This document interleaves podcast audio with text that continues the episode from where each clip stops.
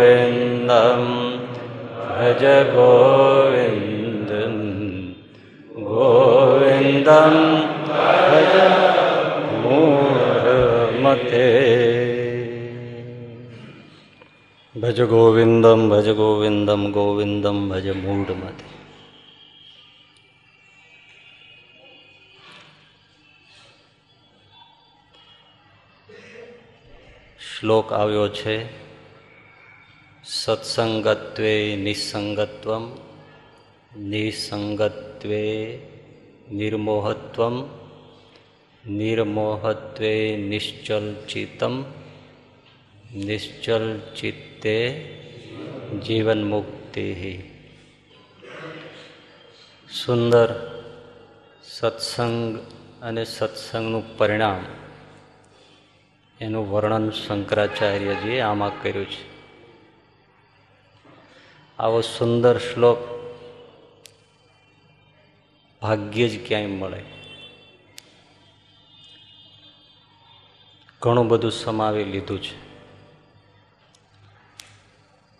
સાદો સીધો અર્થ એ છે, સત્સંગત્વે નિસંગત્વમ. સત્સંગત્વે એટલે સત્સંગ કરવાથી નિસંગત્વમ. નિસંગ નિહ એટલે નહીં, સંગ એટલે આસક્તિ. અસંગતા આવે છે, અનાસક્તિ જીવનમાં આવે છે. શેનાથી? સત્સંગથી અનાસક્તિ આવે છે. અને નિસંગત્વે નિર્મોહત્વ, અનાસક્તિ આવતા જ જીવનમાં નિર્મોહત્વ આવે છે. પછી એને ક્યાંય મોહ થતો નથી. મોહ એટલે લુબ્ધ થઈ જવું. ઇન્ફેચ્યુએશન એટ્રેક્શન થઈ જવું. હંમેશા પહેલાં આસક્તિ હોય તો જ મોહ થાય લુબ્ધ થવાય, ખેંચાણ થાય. આસક્તિ ન હોય ત્યાં આપણે ખેંચાણ ન થાય. એટલે મોહ ન થાય. જ્યારે લુબ્ધ થવાય, મોહિત થવાય, ત્યારે વિવેક ન રહે. એટલે નિર્મોહત્વ પણ આવે, તો પછી નિશ્ચલ ચિત્ત થાય. ચિત્ત છે એ નિશ્ચલ થઈ જાય. નિશ્ચલ એટલે અચલ થાય. એટલે કે સ્થિત પ્રજ્ઞ દશા આવે. પછી એનું ચિત્ત હાલે ડોલે નહીં. સુખ તરફ દોડે નહીં. દુઃખ તરફ ઘૃણા કરે નહીં. એવી અચલ સ્થિતિ ચિત્તની થઈ જાય. અને એવી અચલ ચિત્તની દશા સ્થિત પ્રજ્ઞ દશા થાય એટલે એ જીવન મુક્ત દેહ છતાં જ મુક્તિ દશાને ભોગવે. મર્યા પછી ધામમાં જવું એવું નહીં. મર્યા પછી મુક્તિનો સ્વાદ માણે એવું નહીં. છતે દેહે જ ધામમાં, છતે દેહ જ મુક્ત દશા. આ બધું શેનાથી થાય? શેનાથી થાય? બસ. સત્સંગથી આવું થાય છે. આવું સુંદર નિરૂપણ બહુ ભાગ્યે જ જોવા મળે. એ સીધી સાદી વાતને શ્રીજી મહારાજે પ્રથમના આઠમા વચનામૃતમાં એમ કહ્યું કે આ જીવ જ્યારે કુસંગનો ત્યાગ કરી સત્સંગ કરે છે, ત્યારે એને દેહને વિશે જે અહમ બુદ્ધિ છે, તેનો નાશ થાય છે. દેહના સંબંધીને વિશે જે મમત્વ બુદ્ધિ છે, એનો નાશ થાય છે. ત્રીજું, ભગવાનને વિશે અસાધારણ પ્રીતિ થાય છે અને ચોથું, ભગવાન વિના અન્યને વિશે વૈરાગ્ય થાય છે. આટલું સત્સંગ કરવાથી થાય છે. ટૂંકમાં બધું જ સત્સંગ થકી છે. તો સત્સંગ કરતાં કરતાં અમુકને આવી જીવનમુક્ત દશા, અસંગ દશા, અનાસક્ત દશા, સંસારમાં જીવા છતાં સંસારમાં ક્યાંય લોપાય નહીં એવી દશા. અમુકને થાય છે મોટા ભાગનાને થતી. તો જેને નથી થતી, એની શું ભૂલ છે? સત્સંગને સમજવામાં, સત્સંગનો લાભ લેવામાં સત્સંગ કરવામાં એને ભૂલ થતી હોય છે. સત્સંગ મળે તો એ શું? જુઓ, એક ગોવાળ ગાયો લઈને જતો હતો. એમાં જંગલ જેવા પ્રદેશમાં એને એક મહાત્માનો ભેટો થયો. મહાત્મા તો બેઠા હતા. આનું પસાર થવાનું થયું એટલે મહાત્માને જોયા એટલે પ્રણામ કર્યા. થયું કે મહાત્માને કંઈ આપવું જોઈએ.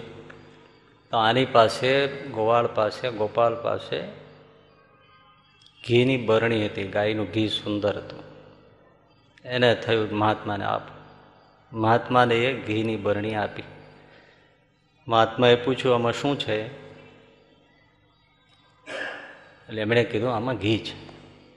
મહાત્મા એવા અલિપ્ત જંગલમાં જ મોટા થયા જંગલમાં જ ઊંચા એને બીજી બહુ કંઈ ખ્યાલ નહીં.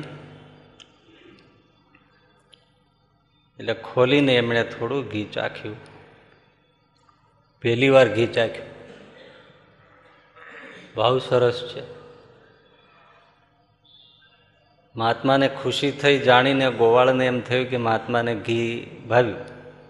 તો આપણે ઘીની વ્યવસ્થા કરી દેવી જોઈએ.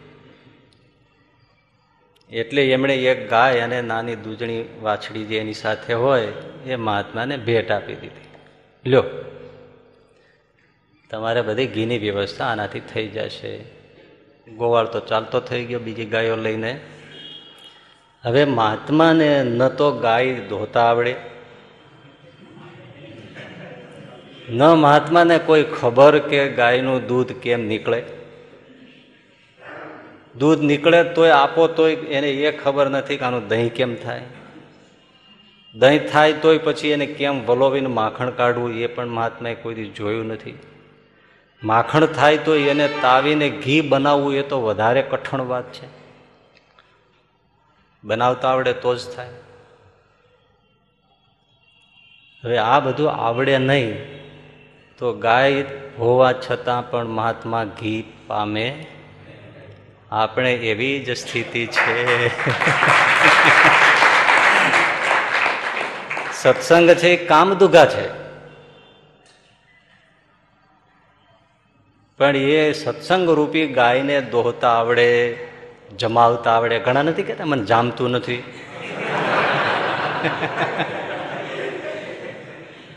એટલે જમાવતા નથી આવડતું.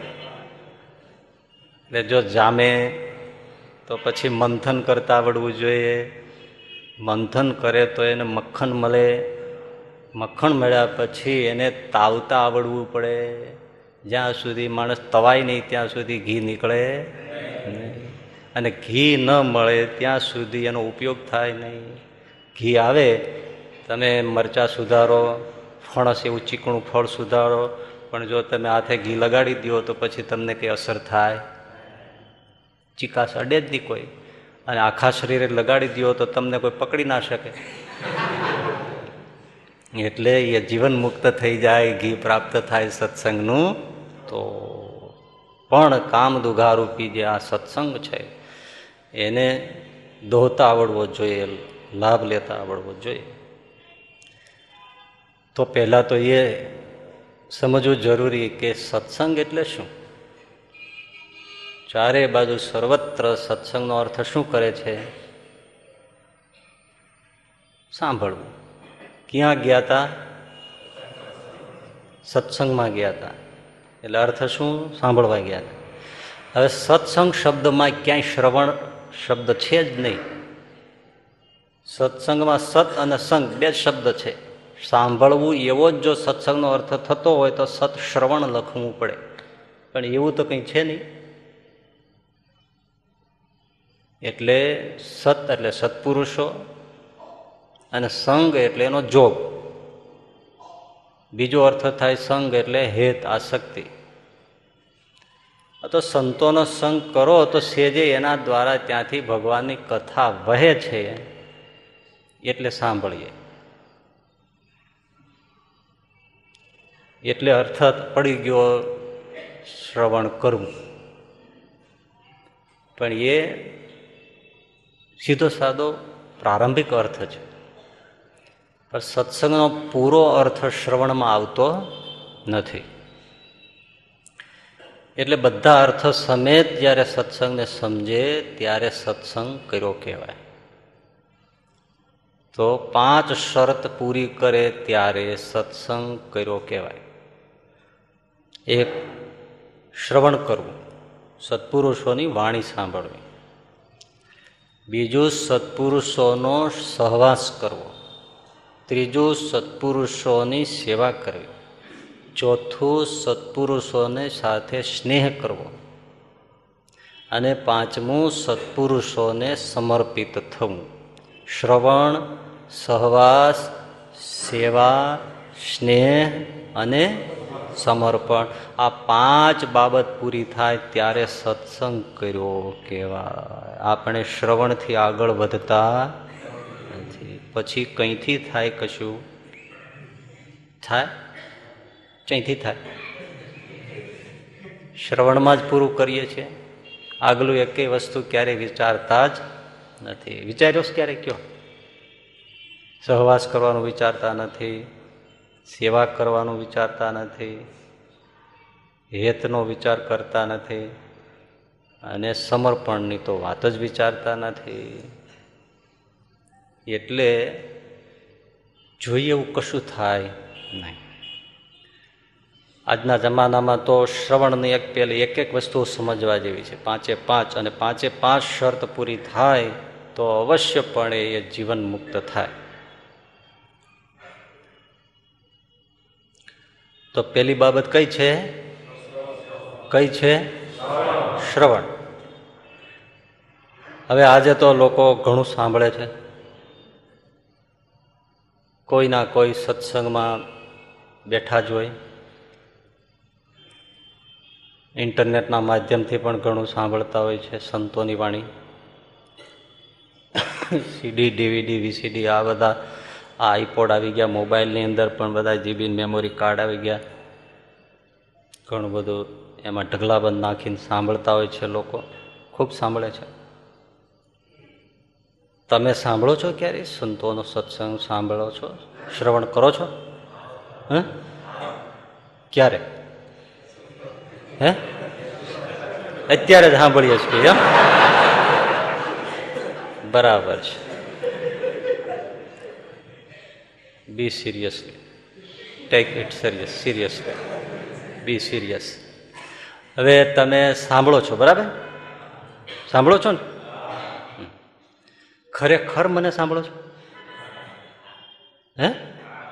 ખરેખર? મને સાંભળો છો? હજી વિચારો, જો અર્થ નથી પકડાતો એટલે થોડો શબ્દ ફેરવું. તમે મને સાંભળો છો? તમે મારું સાંભળો છો?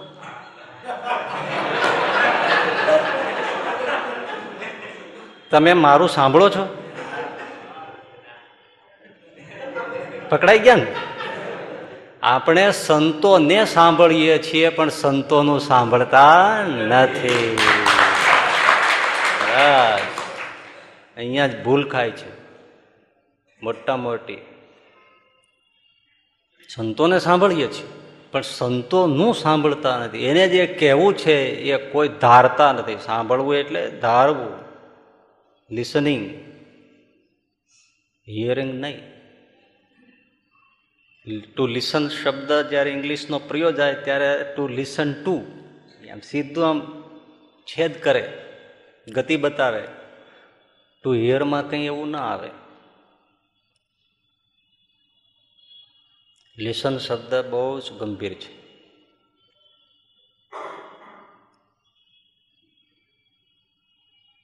સાંભળતા નથી. સાંભળવું એટલે ધારી લેવું. સાંભળવું એટલે માનવું. અમારું, આપણે ઘણું કહીએ છીએ. કેટલું સાંભળ્યું? બોલો લ્યો. હે? તો શ્રવણની શરત પૂરી થતી નથી.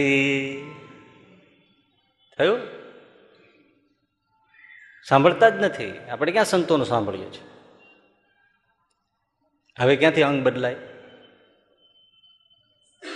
અને આ હું મારો મનગળંત અર્થ કોઈ કરતો નથી. હા, જરૂર. થોડો નવો પરિપ્રેક્ષ્ય જરૂર છે. પણ તમને પુરાવા સાથે વાત કરશું.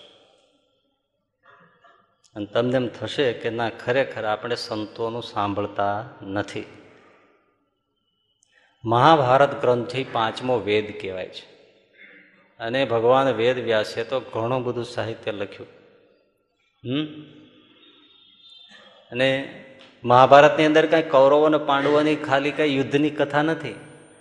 મહાભારત વિશે એવું કહેવાય છે કે વિશ્વમાં જ્યાં કાંઈ, કંઈ પણ કહેવાયું છે, એ બધું મહાભારતમાં છે. અને જે મહાભારતમાં નથી, એ વિશ્વમાં ક્યાંય નથી. એવો મહાભારત ગ્રંથ છે. બોલો. ભગવદ્ ગીતા એમાં છે, વિષ્ણુ સહસ્ત્રનામ એમાં છે, વિદુર નીતિ એમાં છે, અને સહજાનંદ સ્વામીને તો મોક્ષ ધર્મ પર્વ તો બહુ જ ગમતું. કે લાવો મોક્ષ ધર્મનું પુસ્તક આપણે સાંખ્યના યોગના અધ્યાયની કથા કરાવીએ. એ મોક્ષ ધર્મનું જે પુસ્તક મંગાવવાની વાત વચનામૃતમાં આવે છે ને, એ જ મહાભારતનો મોક્ષ પર્વ. અદ્ભુતની અંદર બધા અધ્યાત્મ, સમાજ, બધું, નીતિ, બધું છે એમાં. રાજકીય, બધું. આટલું સુંદર મહાભારત લખ્યું, એક લાખ શ્લોક છે. લખતા લખતા, એ સિવાય મહા વ્યાસજીએ તો ઘણું લખ્યું જ છે ને, સત્તર સત્તર પુરાણો લખ્યા છે, હે?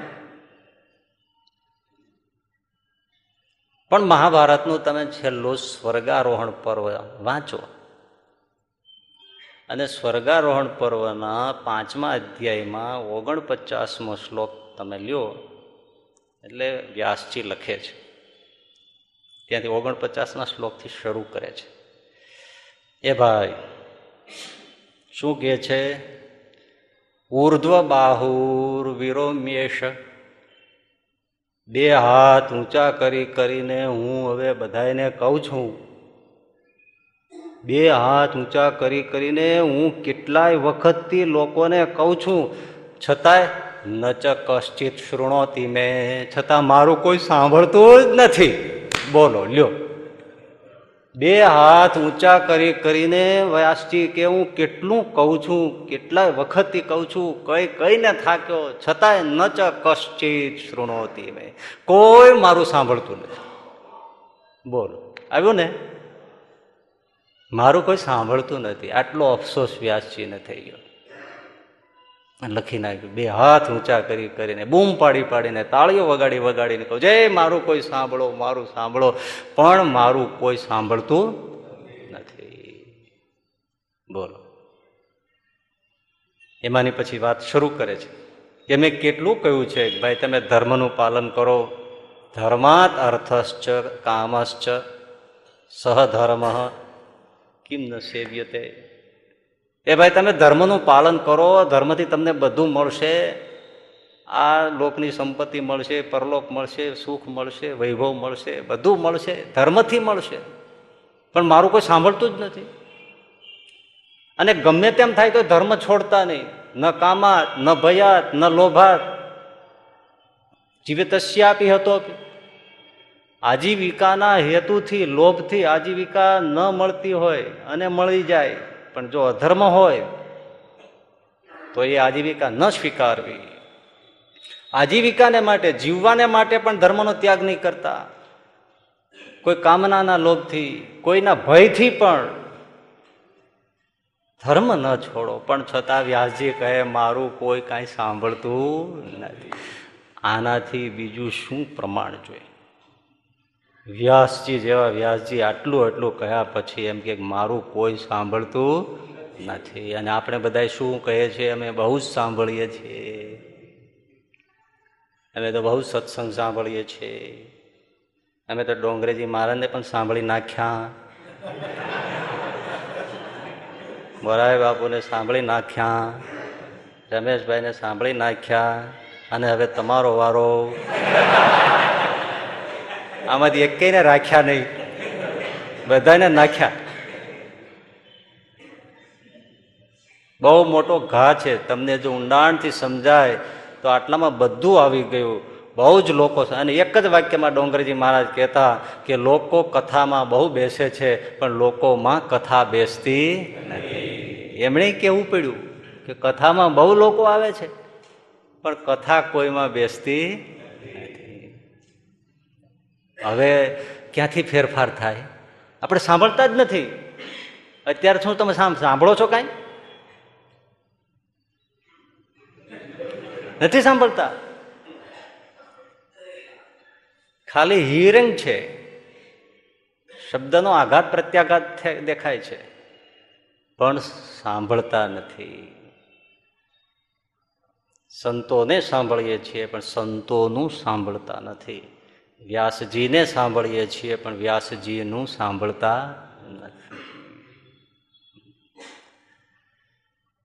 અમે કથા સાંભળવા જઈએ, મળે જ્ઞાન પણ કાંઈ ન લઈ સમય કાઢવાને કાજ કોઈ ગોતીએ મહારાજ એ સમય કાઢવાને કાજ કોઈ. ગોતીએ મહારાજ, પછી એવા ને એવા જઈએ. મળે જ્ઞાન પણ કાંઈ ન લઈ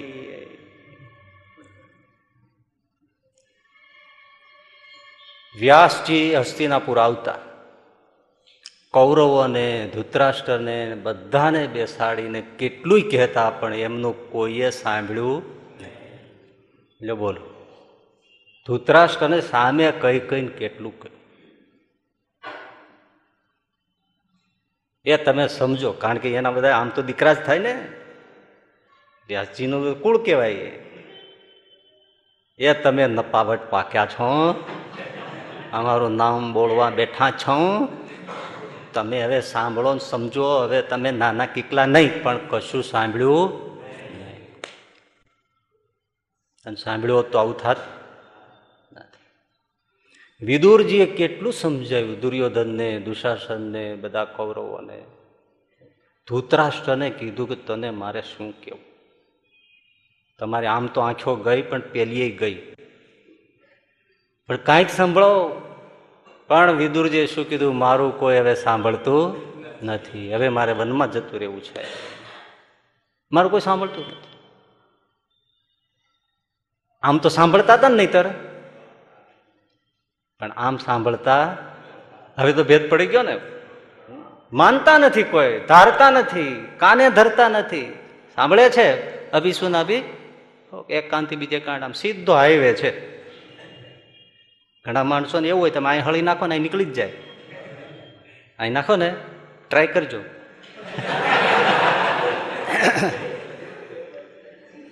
પણ એ કેતો જ નાખજો.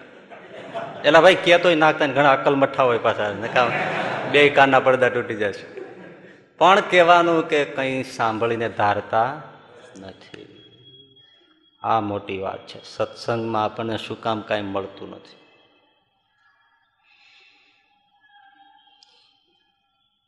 શાંતનુ મહારાજાના બે દીકરા ચિત્રવીર્ય અને વિચિત્રવીર્ય નાની ઉંમરમાં મરી ગયા. સંતાન કોઈ નહોતું. હવે વાસી ગાદીનું શું કરવું? એટલે મા સત્યવતીએ એ એમના દીકરા વ્યાસજી થાય. વ્યાસજીએ કહેલું કે તમારે કાંઈ એવું જરૂર પડે તો મને બોલાવજો, બાકી તો હું જંગલમાં છું. એટલે જન્મતાની સાથે પછી એ જતા રહ્યા હતા ને વ્યાસજી. આજે વંશ ના રહ્યો એટલે વ્યાસજીને બોલાવ્યા. યાદ કર્યા એટલે તરત આવ્યા. પ્રણામ કર્યા. બોલો માં, તો કે વંશ કોઈ નથી. પુત્ર થાય ગાદી સંભાળે એ જરૂરી છે. પુત્ર આપો.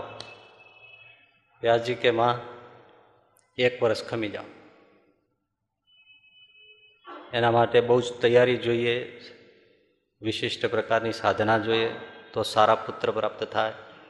અત્યારે આ બધું યોગ્ય નથી, એક વર્ષ ખમી જાઉં તો કે હું કંઈ ખમમાં તૈયાર નથી. મારે જોઈએ પુત્ર. ઘણું સમજાવ્યા.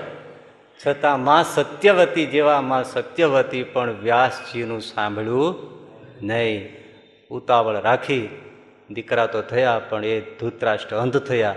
બીજા જન્મતાની સાથે રોગી પાંડુ રોગ એટલે એનિમિયા, લોહીની કમીવાળા, બ્લડની કમીવાળા એવા પાંડુ મહારાજા થયા. અને ત્રીજા દાસી પુત્ર વિદુર થયા. વળી પાછો આ મહાભારતનો ડખો ત્યાંથી શરૂ થઈ ગયો. જો માન્યું હોત તો આવું થાત રામાયણમાં કઈ કે બે વરદાન માગ્યા કઈ કઈને પછી સમજાવવા માટે વ્યશિષ્ઠજી આવ્યા પોતે સ્વયં. માં અરુંધતી પછી પાછળથી પણ આવ્યા. ખૂબ સમજાવ્યા, મહારાણી, તમારે ભરતને ગાદી જોઈતી હોય તો હાલ આપી દઈએ. રામ સ્વયં તૈયાર છે. પણ રામ અને વનવાસ શા માટે? અને એ ચૌદ ચૌદ વર્ષનો એ કોઈને વાત ગળે ઉતરતી નથી. રામ એવા દુષ્ટ થોડા છે કે ભરતને ગાદીએ મૂકો એટલે પછી તમારે કઈ ઉથલાવી નાખશે આજની જેવા છે, ટેકો ખેંચી લે અથવા તો કઈ કપટ કરે. રામમાં તમને ભરોસો છે, રામ એવા છે નહીં. એનો સ્વભાવ જ એવો છે કે શત્રુને પણ પ્રિય લાગે. તો આ તો સગો ભાઈ ભરત છે. અને ભરતને ગાદી આપવામાં તો એ રાજી થાય. અને હું બોલી જાઉં, પછી રામ કોઈ દિવસ કશું ના બોલે. તો ભરતને ગાદી આપવા માટે બધા તૈયાર છે, પણ રામને વનવાસ શા માટે? કારણ કે રામ વનમાં જાય છે, તો સાથે માં જાનકી સીતા જાય છે. સીતાજી જાય છે, સાથે લક્ષ્મણ જાય છે. તું માની જા, બહુ જ અમને દેખાય છે, દુર્દિન બહુ આવી રહ્યા છે. અયોધ્યાનું સારું નહીં થાય, પ્રજા દુઃખી થઈ જશે. મહારાજા તો બેભાન અવસ્થામાં પડ્યા છે. હજુ વિચાર માન ન માન્યા. કશું સાંભળ્યું? જો, ઘાણી જુઓ. માં અરુંધતી આવ્યા કઈ કઈ મહારાણીને પગે લાગ્યા. અમે ઋષિ પત્નીએ છીએ, તમને પગે લાગીએ છીએ. પણ તમે અમારું માનો અને વરદાન રામ વનવાસનું પાછું ખેંચી લ્યો. પણ કઈ કઈ કોઈનું સાંભળ્યું નહીં. પરિણામ શું આવ્યું? જુઓ તો ખરા. રામ, લક્ષ્મણ, સીતાજી વનમાં ભટકતા થઈ ગયા. સીતાજીનું, જેની સામે કોઈ આમ આંગળી ન ચીંધી શકે એવા સીતાજીનું અપહરણ રાવણ કરી જાય. એના માટે યુદ્ધ લડવા પડે. સીતાજીને પાછા લાવવાની વાત પછી તે પહેલાં તો દશરથ મહારાજા છઠ્ઠે દિવસે અવસાન પામ્યા અયોધ્યાની ગાદી રખડી પડી. એકેય પુત્ર પાણી પીવડાવવા અંત સમય હાજર ના રહ્યો. અગ્નિ સંસ્કાર વખતે માંડ માંડ ભેળાથી અને છેવટે સીતાજીને પાછા અયોધ્યા આવીને પાછો વનવાસ થયો. એને જ લીધે ને? અને જીવા ત્યાં સુધી વનમાં રહેવું પડે ભેળા થયા ત્યારે શિકાર ન થયો. અને ધરતીમાં સમાઈ ગયા. આવું કરુણ દ્રશ્ય અયોધ્યામાં સર્જાયું. જો સાંભળ્યું હોત તો આવું થાત નહીં. પણ કંઈ સાંભળ્યું નહીં એટલે મોટલો પ્રશ્ન એ છે કે સાંભળતું નથી.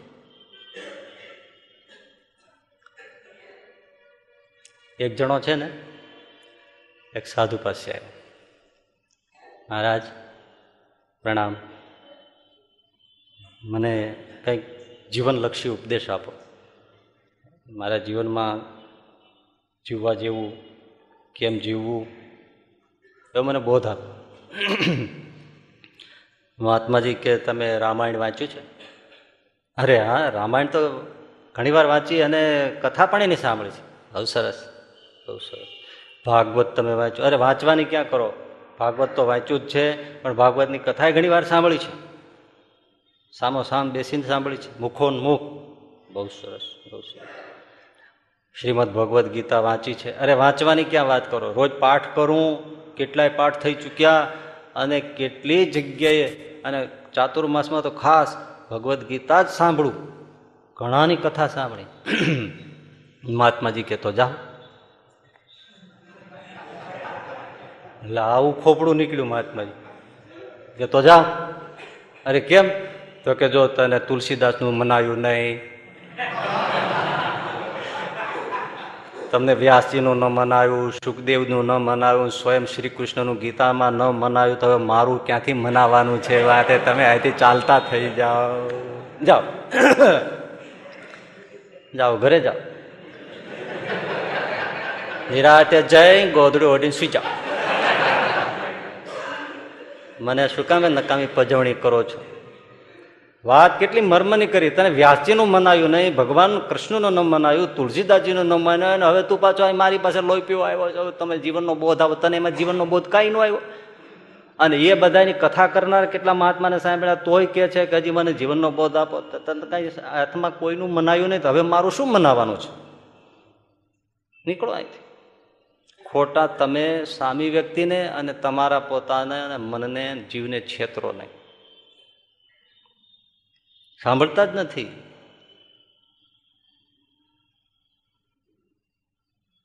શિક્ષાપત્રી રોજ વાંચીએ છીએ હે? સહજાનંદ સ્વામી તો આપણે ઈષ્ટદેવ છે ને? એનું માનીએ છીએ, એનું સાંભળીએ છીએ. બોલો, હાલો.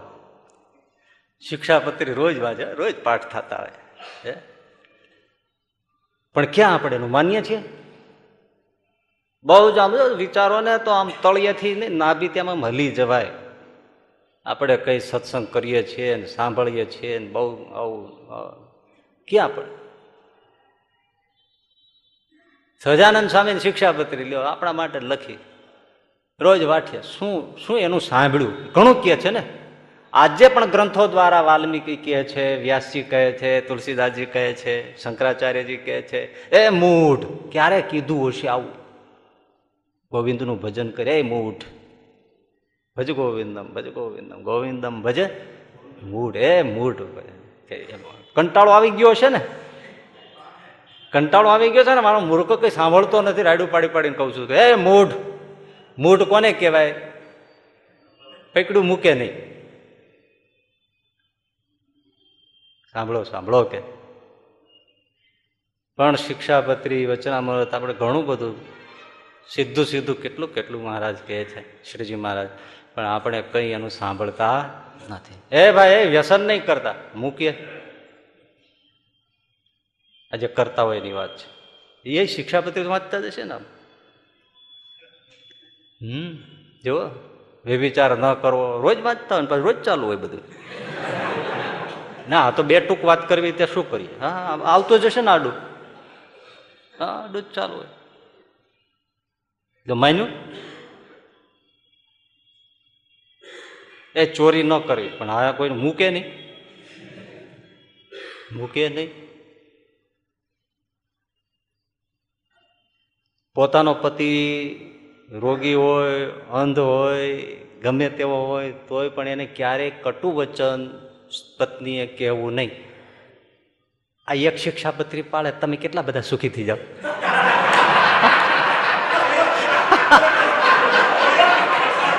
કેટલા ખુશ થયા તમે, જુઓ. એનો અર્થ શું છે કે વાંચે છે, પણ વાંચતા જાય ને ગગલાવતા જાય, હો. વાંચતા જાય ને ગગલાવતા જાય.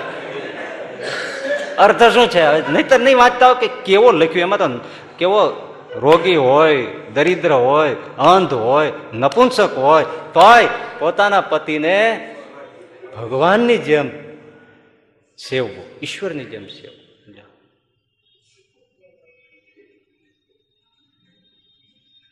તો નથી માનતા ને? અને શિક્ષાપત્રીમાં લખ્યું કે પોતાના માતા પિતા હોય, રોગાર્થ મનુષ્ય હોય, જીવન પર્યંત એની સેવા કરવી. આપણે સત્સંગીઓને જોતા હોઈએ તો મા બાપને કૂતરાની જેમ રાખે. કૂતરાને વધારે સાચું. હે? કૂતરો જરી એમ કરે ને તો હોસ્પિટલ લઈને દોડીને જાય. અને મા બાપ બિચારા ખાટલામાં પીડાવે બાપા. શું છે સુઈ જાઓ છો ને મને? સવારના ઉઠે લબલબ લબલબ કરો છો તી. કશું કોમ છે કે નહીં? બિચારો, ઊંઈ ન કરે, બોલો. વળી થાય કે દી પીડામાં ઊં થઈ જાય છે તો વળી પાછો ગગલાવશે. શિક્ષાપત્રી વાંચે છે ને મા બાપની સેવા કરવી. સાસુ સસરાને કૂતરાની જેમ થાળી નાખ્યા, વિધ્યું હોય ને બધું નાખી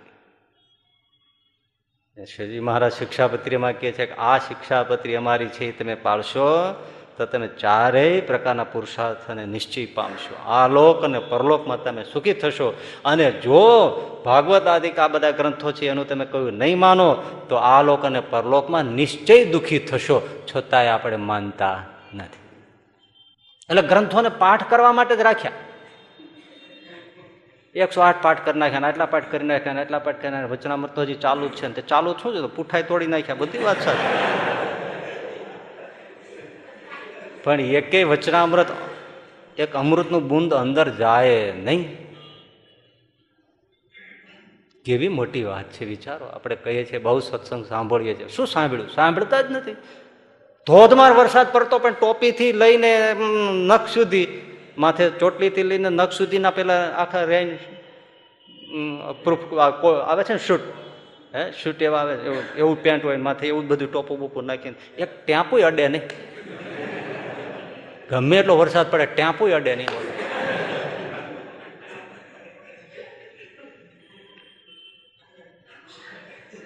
ના પલ્લે, બોલો. એમ આપણે વરસાદ નહીં, કથામાં આવો રેન શૂટ પહેરીને બેસીએ છીએ, કશું અડે ઘણા કહેતા હોય છે, તમે તમારે દીધે રાખો, અમને કશું ના થાય.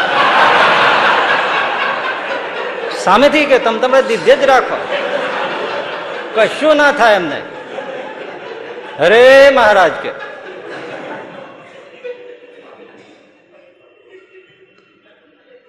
એટલે ગ્રંથોને આપણે પાઠ કરવા માટે રાખ્યા.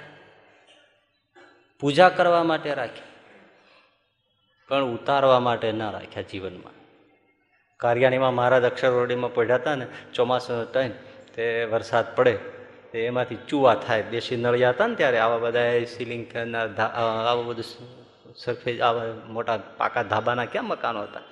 આરસીસીના મકાન ક્યાં હતા? નળિયામાંથી આમ પાણી ચૂવે. ત્યાં પાણી પડે ને મહારાજના ઢોલિયા ઉપર આવે. એટલે હરિભગત બેઠા હતા. તેમના એ વખતના, હો, કેટલા દાસ ભાવ કેવું સામે હોય, પ્રગટ ભાવ. એ કીધું, ભગત, આ સરખું કરી લો ને તો આમાં કેમ પહોંચાય? મારા કે એમ કહે, મારા માથે ચડી જાય અહીંયા. એક પગ અહીં દે, એક પગ અહીં દે. અને હરખું કર અરે, તમે મારા પ્રભુ, તમારા માથે મારો પગ અરે પણ હું કહું છું ને આ સુવા નથી દેતું. આખી રાત આમ ટમ દઈને મારી માથે આવે છે પાણી.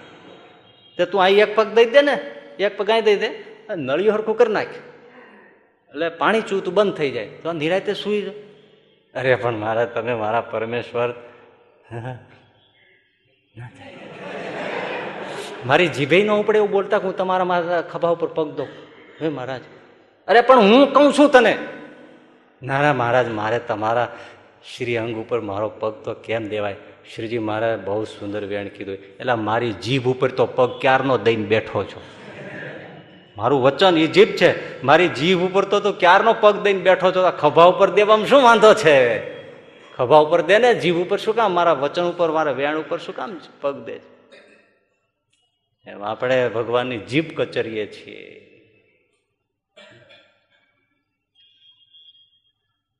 આ લીલા ચરિત્ર આપણે બોલીએ છીએ ને લીલા ચિંતામણી. હે પ્રથમ શ્રી એમાં આવે છે ને? મનુષ્ય લીલા રે કરતા મંગ ના એવા કરે રે ચરિત્ર પાવનકારી સુખજી સરખા રે સંભારી. ક્યારેક જીભને રે દાંત તળે દબાવે. ડાબે જમણે રે પડખે સો સો ક્યારેક ડાબે પડખે ક્યારેક જમણે પડખે. એ શું કામ દબાવે છે જીભ? એ એણે કેટલું કેટલું ચોખ્ખું ચોખ્ખું કીધું હોય આપણા સુખ માટે છતાંય આપણે અધર્મ કરીએ, પાપ કરીએ મા બાપને દુઃખ દઈએ, ન કરવાના કામ કરીએ, ન કરવાના ધંધા કરીએ, ત્યારે ભગવાનને એમ થાય કે આ શિક્ષાપત્રી વાંચે. તોય આવું કરે છે. આમ જીભ દબાવે. તોય આવું કરે છે. એટલે જીભ દબાવે છે. એટલું આટલું કીધું. ક્યાં ક્યાંથી હું આવ્યો અને કેટલી મહેનતે આ બધું કીધું? અને છતાં છતાં એવું કરે છે. જીભ દબાવે છે.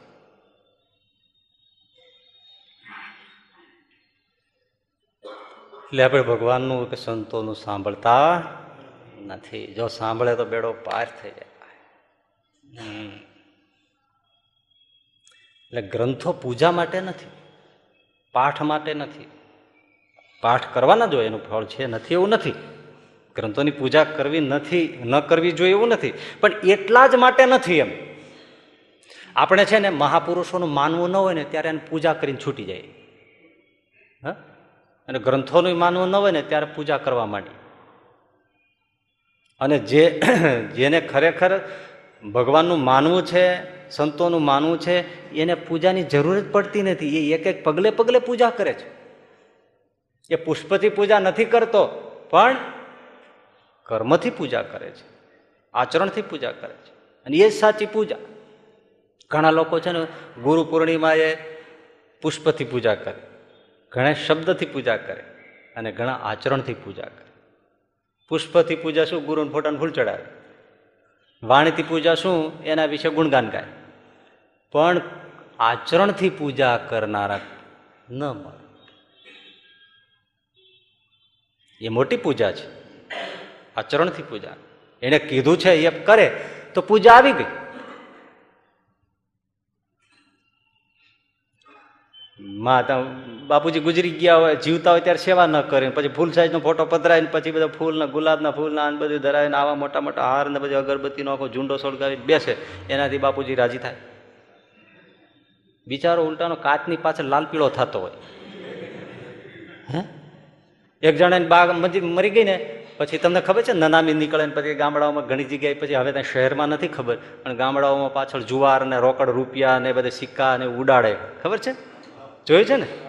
હે ભલે એક જણાની મામ ગુજરી ગઈ તે પાછળ પાંચ બોરી તો જુવાર ને અનાજ ને ઘઉં ને એવું બધું ઉડાડ્યું અને કેટલાય રોકડા, સિક્કા, રૂપિયા બધા આમ છૂટે હાથે ઉડે ત્યારે એક જણ બહારથી મહેમાન આવ્યો તો એ તો જોઈ રહ્યો કે આને કેટલી માતૃભક્તિ છે, એની માં ગુજરી ગઈ, એની પાછળ કેટલી જુવાર ને કેટલા રૂપિયા ઉડાડ્યા. ત્યારે એક જણો બોલ્યો, આ ઉડાડ્યું છે ને એટલું એની માને દીધું હોત ને તો હજી બેઠી હોત.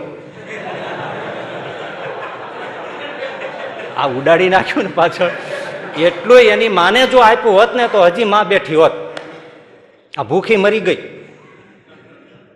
અને મોટે ભાગે આવું થતું હોય છે. પછી બા બાપુજી બધા બિચારા રીબાઈ રીબાઈ મારી નાખે ને મરી જાય ને પછી એની પાછળ હવે મારે ભાગવત સપ્તાહ કરવી હતી ફૂગે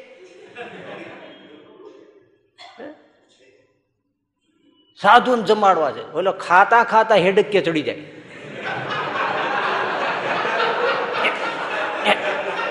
થાય. એટલે આમ કેમ થાય છે? તીખું નથી તોય આ ઓલાનું આવ્યું છે. મર્યા પછી શું? ચેતવા જેવું છે. આપણે ઘણીવાર હવે શું, એવા હરિભગત હોય પાછા હવે એને કાંઈ કહેવાય નહીં, પણ આપણે સાંભળીએ ત્યારે એમ થાય કે આને એટલું નહીં સમજાતું હોય, એના બાપની સેવા કરવી. હે? દોડી દોડીને ગઢપુર પદયાત્રા કરીને ગઢપુર દોડીને દર પૂનમે દર્શન કરવા જવાનું વડતાલ તો ચૂકવું જ નહીં. પંતીરથી કરવી હે, સાધુઓને માટે દોડી દોડીને વસ્તુ આપીને બધું આપે. ત્યારે આપણને થાય કે આપણને આપે છે. એટલું એને બાપાને આપે તો. હું એવાનું રાખું ને, કાંઈ કાંઈ વસ્તુ એની મેળે આપી દે ને, તો હમણાં મને એક જણ આવીને મને લો લો લો લો ઠાકોરજી માટે બાપાજી મગર અડાઈ જ નહીં આને મને ખબર આ બાપની સેવા નથી કરતો. તે ઠાકોરજી માટે વપરાય નહીં. ના ના, આપણો ઠાકોરજી ના જ પાડી દે, તું મૂક્ય એટલે પછી હું લઈને ફરતો તો મેં ક્યાં કોને દેવું? ઠાકોરજી માટે શું વસ્તુ હતી? બોલી જાવ તો તમને ખબર પડી જાય. કદાચ એને સાંભળીને ખબર પડી જાય, એટલે નથી બોલ મેં કીધું, આ કોકને દઈ જ દેવું છે આ. ઠાકોરજી માટે લાવ્યા છે, પણ આપણે જાણીએ છીએ, આ એના બાપની સેવા નથી કરતો. આપણે તો ઠાકોરજી માટે નહીં. લઈને ફરતો તેમાં એક ભાઈ દેખાડારી મેં કીધું, લે લે, આ તમારે કામ આવશે. મને કે, હા હા કામ આવશે. મેં લઈ જા.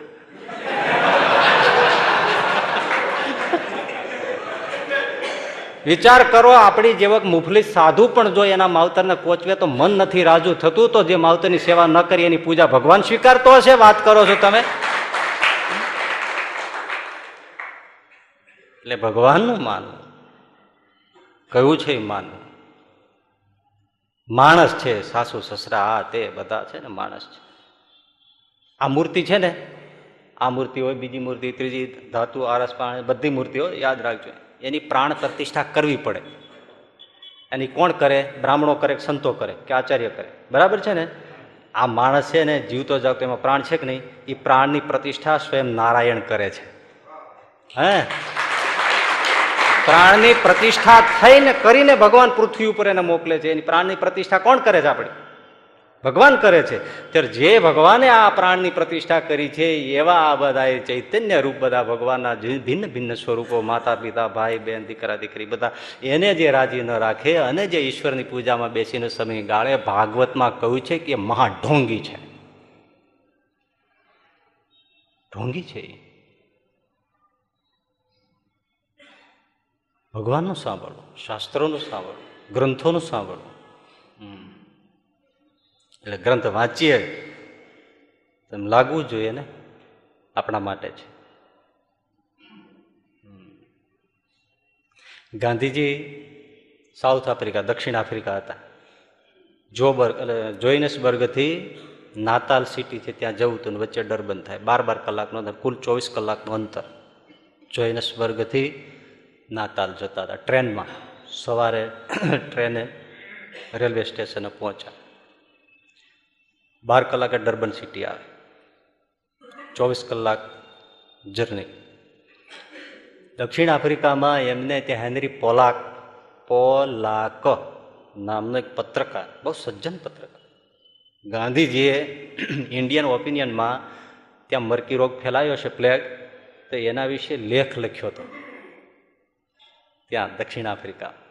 કે મરકીનો રોગ છે, એમાં આમ કરવું જોઈએ, તેમ કરવું જોઈએ, આપણે કરશું, અમે આમ કામ કરશું, અહીં આમ સ્વચ્છતા કરીશું, એવું ગાંધીજીએ શું શું કરવું એ બધી ઝુંબેશ ચલાવવાની અને સ્વચ્છતાને માટે અમારી ટુકડી ક્યાં શું કરશે, એવું બધું બહુ લખ્યું હતું. અને લોકોને બહુ હિંમત આપી હતી. ઘણો બહુ માનવીય અભિગમથી લેખ લખ્યો હતો અને માનવી સેવાનું નિરૂપણ કર્યું. એ પેલા પોલાકે વાંચ્યો અને એમાં એક રેસ્ટોરાંમાં, શાકાહારી રેસ્ટોરાં હતા, એમાં ગાંધીજી જમતા હતા, ત્યાં હેનરી પોલાક એને મળે છે. પહેલાં ચિઠ્ઠી મોકલી કે મેં તમારો લેખ વાંચ્યો છે, મને ખૂબ ગમ્યો, તો મને મળવાનો સમય આપશો? ગાંધીજીએ તરત કીધું, આવી જ જાઓ. મળ્યા. અને ગાંધીજી લખે છે કે, એ જ રાતથી અમે પરમ મિત્ર બની ગયા. ફર્સ્ટ સાઇટથી પહેલી દ્રષ્ટિએ પરમ મિત્ર બની ગયા. અને પોલાકે પત્રકારે છેક સુધી ગાંધીજીને સાથ આપ્યો. આફ્રિકામાં પણ. એમની સાથે જેલમાં ગયા છે. આફ્રિકામાં ધોળિયા હોવા છતાંય એટલો બધો ગાંધીજી પ્રત્યેનો આદર થઈ ગયો. ગુરુ ભાવ જેવું એમ. ગાંધીજી બોલે એ પ્રમાણે પોલાક કરે. પણ આ મેળ્યા પછી ભેદભાવ હોય હજી. એટલું ઊંડાણ તો હજી ના આવ્યું. પણ એ રેલવે સ્ટેશને મિત્રને દાવે. એને મિત્ર માને ત્યારે. પછી ધીમે ધીમે ગુરુ ભાવ ને એવો બધો ભાવ આવતો જાય ને ધીમે ધીમે. એટલે પરમ મિત્ર ડિયર ફ્રેન્ડ એટલે કીધું કે ગાંધીજી વાત તો કરે કે હું નાતાલ જવાનો છું સિટી નાતાલ. એટલે ટ્રેન પકડવાનો છું સવારે. એટલે પોલાક કે હું તમને મૂકી જઈશ. એટલે ગાંધીજીને પોલાક રેલવે સ્ટેશન મૂકવા આવ્યા. ટ્રેનમાં બેસાડ્યા. ટ્રેનને ઉપડવાની આમ વાર હતી થોડીક સીટી વાગી. અને પોલાકે પોતાના થેલામાંથી એક પુસ્તક લઈને ગાંધીજીને આપ્યું. લ્યો, આ રસ્તામાં તમને વાંચવું ખૂબ ગમશે. આ વાંચજો. મને લાગે છે કે તમને ખૂબ ગમશે. અને ટ્રેન ઉપડી ગઈ. ગાંધીજી લખે છે કે એ પુસ્તક મને એમણે જે પોલાક મારા મિત્રએ આપેલું, એ પુસ્તક હતું જોન રસ્કિનનું. બ્રિટનના જોન રસ્કિન. સાધુચરિત જેવો માણસ. ધોળ્યો, હ? એમણે પુસ્તક લખેલું ઇંગ્લિશમાં અન ટુ ધીસ લાસ્ટ છેવાડાના માણસ સુધી પહોંચવાની જરૂર છે. એવો એમણે સરસ મજાનું આખા પુસ્તકમાં લખ્યું હતું. કારણ કે એ વખતે યુરોપની અંદર બહુ જ લોકોનું, ગરીબ લોકોનું શોષણ હતું. મૂડીવાદીઓ એટલું બધું શોષણ કરે, નાના નાના, સાત સાત, છ છ વર્ષના નાના બાળકો એ મજૂરી કાળી કરાવે. ખાવા ના આપે, એકાદ બેરેટનો ટુકડો આપે અને છોકરું થાકી જાય તો સોટીઓ મારીને બેઠું કરીને કામ કરાવે. આટલો ભયંકર ત્રાસ આવો બધો. એ બધું એને વર્ણન આ બધું એમણે હેનરી પેલા જોન રસ્કીને આ લખેલું કે સૌના ભલામાં આપણું ભલું છે ભાઈ. અને છેવાડાના માણસને સુખી ન કરો ત્યાં સુધી તમે ક્યારે સુખી નથી થઈ શકતા. અમુક લોકો સુખી થાય અને નીચેલા કેટલાય માણસો છે એ સુખી ન થાય, તો ત્યાંથી બદીઓ આવવાની, એ ચોરી કરવાના, લૂંટ કરવાના, હિંસા કરવાના, ઘણું બધું થવાનું છે ને. આ અત્યારે જે ઇજિપ્તમાં બધી ફાટી નીકળ્યું છે, હે? ન કરે નારાયણ અહીંયા દાવાનળ ફાટી નીકળે બધું, એવું જ છે આ બધું. કારણ કે શું જળોની જેમ પણ. એમાંથી જ પછી જોન રસ્કિનના પુસ્તકમાંથી જ પછી જતા લેબર પાર્ટી બ્રિટનમાં પેદા થઈ અને પાર્લામેન્ટમાં બેઠી. અને ત્યારે સભ્યોને પૂછવામાં આવ્યું કે તમે પાર્ટી થાપવાનો વિચાર ક્યાંથી આવ્યો? તો કે જોન રસ્કિનના પુસ્તક પુસ્તકમાંથી. આજે પણ છે લેબર પાર્ટી. એક પુસ્તક શું કરી શકે છે? પણ ગાંધીજી લખે છે કે એ અન્ટુ ધીસ લાસ્ટ મેં એનું ગુજરાતી નામ સર્વોદય રાખ્યું. બધાનો ઉદય થવો જોઈએ, અભ્યુદય થવો જોઈએ. બધા માણસો સુખી થવા જોઈએ. અમુક જ શું કામે મૂડીવાદીઓ હમણાં મેં એવું વાંચ્યું હતું કે અમેરિકાવાળા અમુક લોકો વિચારે છે કે આપણામાં આર્થિક મંદી આવીને અમેરિકા ભાંગવા માંડ્યું, એનું કારણ એટલું જ છે કે અમુક લોકો પાસે સંપત્તિ એકઠી થઈ ગઈ. એ બધા પાસે જાણ થોડી ડિસ્ટ્રીબ્યુટ થાય ને, તો આવી પરિસ્થિતિ ન આવે. ભારતની અંદર હજી એટલું બધું નથી બધા લોકો પાસે પૈસો ખેંચાઈ ગયો હોય. ઘણા લોકો એવા છે કે જેની પાસે વહેંચાયેલો પૈસો છે, હે? તો ભારત ભાંગી ન પડ્યું. આ સમજવા જેવો વિચાર છે. પણ છતાંય આપણે ઘણું સમજવા જેવું છે. તો ગાંધીજી લખે છે કે આ પુસ્તક મેં વાંચ્યું, એમાં જે એમણે બધાના હિતની, ગરીબોના અને સાદું જીવન, શ્રમમય જીવન, આ બધાની જે વાતો કરી એક બેઠકે ગાંધીજી કે મેં ડરબન આવ્યું ત્યાં સુધી પુસ્તકનું છોડી ન શક્યો. વાંચી ગયો, સાંજ પડી ગઈ, પણ આખી રાત હું સૂઈ ન શક્યો. અને ખોવાઈ ગયો કે કરવા જેવું આ જ કામ છે. મારી અંદર જે પડ્યું હતું ને, એ જોન રસ્કીને બહાર કાઢ્યું છે. એ જ રાતે નિર્ણય કરી લીધો અને આફ્રિકામાં એમણે ફિનિક્સ આશ્રમની સ્થાપના કરી અને ત્યાંથી શ્રમમય, ખેતીમય એ બધા જીવન, સાદા બધા જીવન, એ બધા જ એમને મૂલ્યો સ્થાપ્યા. આને શું કહેવાય? પુસ્તક વાંચ્યું કહેવાય. આપણે ઘણા એ પાઠ કરી નાખીએ, પણ એ શું થાય? એક જ વખતમાં આખું કેટલું આમૂલ પરિવર્તન થઈ ગયું અને કેટલું વિશ્વમાં તમે જુઓ, ગાંધીજી એ પુસ્તકને પોતાના રસ્કિનને ગુરુ માનવા માંડ્યા કે, જોન રસ્કિન મારો ગુરુ છે. કે મને આમૂલ બદલી નાખ્યો. એ વાંચ્યું કેવી રીતે છે? તમે વિચાર તો કરો. પ્રવીણ પીઠડિયા અને ચતુર બાબરિયા આપણે અમેરિકામાં આપણા ભૂતપૂર્વ વિદ્યાર્થી, એમણે ખાલી શિક્ષાપત્રી લેટિન અમેરિકામાં બગીચામાં બેઠા હતા અને વાંચતા હતા. ત્યાં ડૉક્ટરનું ભણવા ગયા હતા. અને એમાં પેલી સેક્રેટરી યુનોના, મેરિયા બોબડીલા ત્યાંથી નીકળ્યા ને આમના કપાળમાં રિલિજિયસ બધું જોયું. એટલે પૂછ્યું ઇંગ્લિશમાં શું છે ને આ છે પછી થોડી વાત કરી. એટલે ગ્રંથ શિક્ષાપત્રી આપી. કે આ અમે રૂલ્સ ફોલો કરીએ છીએ. અને ચૌદ ભાષા જાણનારી બાઈ યુનેમાં સેક્રેટરી, એ શિક્ષાપતિ જઈને ઘરે જઈને જેમણે વાંચી, વાંચીને તો ડૂબી ગઈ ભાઈ કે મને આવું વિશ્વમાં આટલું ટોકું ઇન શોર્ટ આવું કહેનાર આજ સુધીમાં મને કોઈ ધર્મગ્રંથ નથી મળ્યો. બાઇબલ કે કશું આની આગળ કાંઈ ન આવે, આટલું સીધું ચટ આખી શિક્ષાપત્રી વાંચી. એટલી વિચારમાં ડૂબી ગઈ કે એ જ રાતે એને સ્વપ્નમાં ભગવાન સહજાનંદ સ્વામી ત્રણ છોગલાવાળી પાક બાંધીને દર્શન થયા. ઐતિહાસિક ઘટના છે, પછી તરત જ સવારે એમણે ચતુરભાઈ બાબરિયાને મળવાની વાત કરી કે મેળાની વાત કરી તમારા ભગવાન આવા છે, મને રાત્રે આવું દેખાયું તો કે હા, તમે કયા એવી જ પાક બાંધે છે, એવા છોગલા મૂકે છે કે મને દર્શન થયા અને મારે એમનો ફોલોઅર થવું છે. મારે હવે એ સ્વામિનારાયણ રિલીજિયસ સ્વીકારવો છે. તમારા સાધુના આ બધી વાત કરી અને છેવટે એ લોકો અહીંયા આવ્યા ઇન્ડિયા અને સ્વામીએ શાસ્ત્રીજી મહારાજે પછી એમને ઉપવાસ કરાવ્યા, શરીર શુદ્ધિ થઈ, પછી એમને કંઠીઓ મોકલાવી, પ્રસાદીની કરાવી અને એ સત્સંગીઓ થયા અને નામ બદલી નાખ્યું, નામ પાડ્યું મા સરસ્વતી. અને કેટલાય લોકોને સત્સંગી થયા.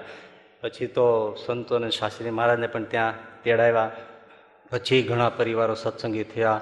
એ લેટિન અમેરિકામાં સરસ મંદિર બનાવ્યું છે અને સ્વામિનારાયણ ભગવાનની મૂર્તિ પધરાવી છે. ત્યાં સંતો જાય આવે છે અને કેટલાય પરિવારો નામ બદલી બદલી અને સ્વામિનારાયણનું ભજન કરે છે. એકાદશીનો થાળ બનાવે તમે જોઈ રહ્યો. આ હું એકવાર લેટિન અમેરિકા જઈ આવ્યો છું. નજરે જોયું છે એટલે તમને કહું છું. ઓહો એરપોર્ટ ઉપર લેવા આવ્યા ને ઢોલકા બાંધી જે નાચે, એના લેખામાં બોલે સ્વામિનારાયણ સ્વામિનારાયણ સ્વામિનારાયણ સ્વામિનારાયણ એ તો પોપ સંગીત જેવું જ આવે ને. અને થાળ પછી બનાવે ઠાકોરજી સહજાન સ્વામીની મૂર્તિ આગળ થાળ મૂકીને ઢોલકું વગાડે, થાળ, જય મોથલ જીવન જંવારી બેસો બાજો થયા મેલા ઢલી.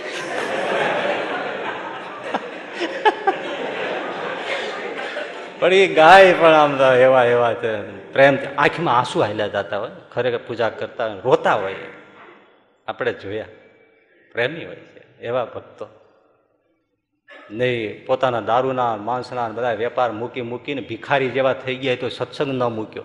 બબે ત્રણ ત્રણ વર્ષ સુધી ઘનશ્યામ ભગત એનું નામ તો બીજું હશે, પણ એ ઘનશ્યામ ભગત તરીકે ઓળખે. હે? હેનરી ભગત. પણ ના, કશું જ એવા ધંધાય નહીં. બધું છોડી દીધું દારૂમાં મોટા મોટા સ્ટોલ બધું મૂકી દીધું. હવે રોડ ઉપર આવી ગયો માણસ. પછી હોબી હતી ચિત્રો દોરવાની. એ દોરી દોરીને જીવન કાઢે, પણ કોઈ વેચાય તો ને? ત્રણ ત્રણ વર્ષ વહી ગયા, ખાવાના ફાંફા થઈ ગયા, પણ કોઈની પાસે માગે નહીં. ગમે ત્યાં મરી જાય તો મરી જાય, પણ એકવાર આ સ્વામિનારાયણ મળ્યા છે, મૂકવા નહીં આવા ગુરુને આવા ભગવાન મળે નહીં. આ એની નિષ્ઠા જુઓ. ફૂટપાથ ઉપર માણસ બેઠો, એકવાર કેટલા મોટા સ્ટોરનો માલિક ફૂટપાથ ઉપર બેસી અને ચિત્રો દોરે અને વેચવા માટે એમ કે કોઈ લ્યો તો સારું. કેવી છતાંય સત્સંગ ન છોડે અને સ્વામિનારાયણ સ્વામિનારાયણ ભજન કરે. જે આ ભાઈ બેઠા છે એમણે તો એ બધાને જોયા છે શું રાજુભાઈ? રાજુભાઈ છે, અમેરિકા જ છે. એમને ત્યાં ઘણી વાર આવે છે, એમની જમાડે સત્સંગ કરે છે. અમેરિકામાં પણ, ન્યુયોર્કમાં પણ એ લોકો ઘણા આવ્યા છે ત્યાંથી નોકરી અર્થે ધંધા અર્થે તો એ હવે મળે છે. હવે ઘણા સુખી થયા છે બધા. કેવો પ્રેમ. તો એ ઘનશ્યામ ભગતીએ ત્યાં મૂર્તિઓ, એટલે બધું દોરે આર્ટિસ્ટ આર્ટિસ્ટની રીતે. ત્રણ ત્રણ વર્ષ વહી ગયા. એમાં એક જણો આવ્યો. ભગવાન આપે, સામું ના જોવે, કેમ બને? એમાં એક જણ આવીને છે આ પિક્ચર મારે લેવું છે. કેટલામાં? બે હજાર પાઉન્ડમાં. બે બે લાખ પાઉન્ડમાં. લઈ ગયો. કે ચિત્રનું એટલું હોય નહીં, પણ આમને આપવું છે ને? બે લાખ પાઉન્ડમાં ચિત્ર લઈ ગયો. એટલે આટલું નથી. મારે આપવું છે ને? લઈ ગયો. અને દી ફરી ગયા બધા અને પછી ફરીથી પાછા અત્યારે એવા જમાવીને ધંધા થઈ ગયા. પણ ત્રણ વર્ષ કાઢે કોણ? હે? કઠણ છે ભાઈ. આ પુસ્તક ગાંધીજીએ જે વાંચ્યું અને વાંચ્યું કહેવાય, માં સરસ્વતીએ પુસ્તક વાંચ્યું કહેવાય, એને વચનામૃત વાંચ્યું સ્પેનિશ ભાષામાં આખું ટ્રાન્સલેશન કર્યું. બોલ, ઇંગ્લિશ ઉપરથી. અત્યારે ટ્રાન્સલેશન થયેલું ગ્રંથ છે એમની પાસે. કેટલાયને કામ આવે કે આ વાણી ક્યાંથી? અને વચ્ચે માંદા થઈ ગયા હતા, તો અહીંયા ફોન કર્યો હતો સંતોને જોગી સ્વામીને ખબર આપો કે મને એવું લાગે છે શરીર બીમાર થઈ ગયું છે. તો મને મહારાજ તેડી જશે, પણ સંતોને કહો, મહારાજને પ્રાર્થના કરે, મારે વચનામૃતનું કામ બાકી છે, મને હમણાં તેડી ન જાય. જોગી સ્વામીને કેવડાવ્યું કે ના, નહીં તેડી જાય. અને ખરેખર વચનામૃતનું કામ પૂરું થયું, અને પછી એને ફોન કર્યો કે આઈ એમ રેડી મારું કામ પૂરું થઈ ગયું છે. હવે હું રેડી છું. હવે શ્રીજી મહારાજને કહો, મને તેડી જાય. ત્રણ દિવસ પછી થોડો તાવ આવ્યો અને બાય, ચોથે દિવસે જતા રહ્યા. બોલો સહજાન સાંઈ મહારાજની જય.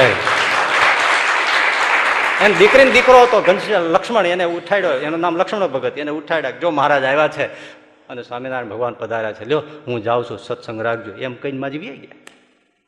એ જે ઘરમાં દેહ મૂક્યો ત્યાં હું જઈ આવ્યો છું. આ બધી ઓથેન્ટિક વાત તમને કરું છું.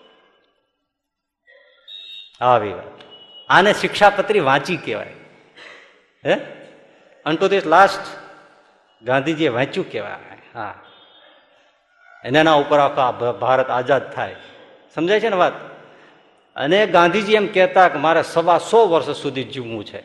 એકસો ને પચીસ વર્ષ જીવી અને મારે આ દેશની સેવા કરવી છે. અને આ સેવામાં જ મારું આધ્યાત્મિક છે ને એમાં જ મારું કલ્યાણ છે. મારો મોક્ષ એમાં જ છે. એકસો પચીસ વર્ષ જીવું પણ આઝાદી મળી, થોડો વખત થયો અને ગાંધીજીએ પ્રાર્થના સભામાં કીધું કે મારે દુઃખ સાથે કહેવું જોઈએ કે મારે એકસો પચીસ વર્ષ જીવવું હતું, પણ હવે મારે જીવવાની ઈચ્છા નથી. કેમ? કે હવે કોઈ મારું સાંભળતું નથી. આ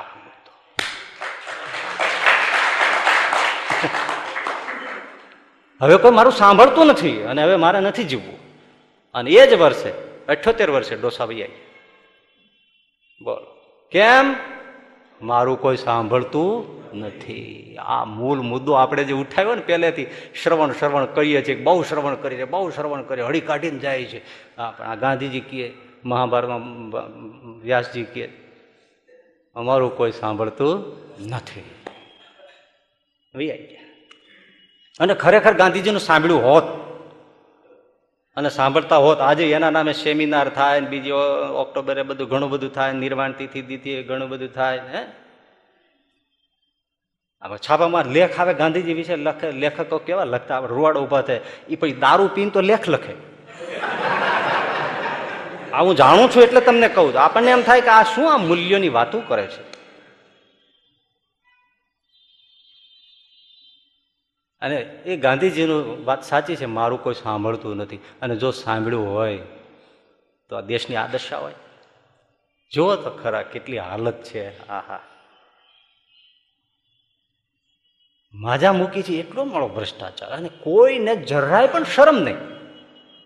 ગમે એવા કૌભાંડ થાય, ગમે એવા કઈ આપણને છાપામાં વાંચીને શરમ આવે, એવા કૃત્યો રાજકારણીઓ આ બધા કરે, છતાં એ હી દાંત કાઢતા કાઢતા પોજ, ફોટોમાં પોજ આપે, બોલો. સાવ નાક જ વ્યા ગયા, હા. બહુ પડતી છે. હાલત રાજકારણીઓની તો બહુ ગજબ. હવે આ એક પદ્ધતિ છે એટલે ચૂંટીને સરકાર કરવી પડે, બાકી સૌને ખબર છે કે આ કોઈ સેવા કરવા આવતા નથી.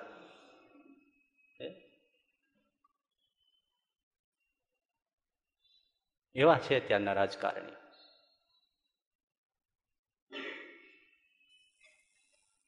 બા રસોડામાં હતી.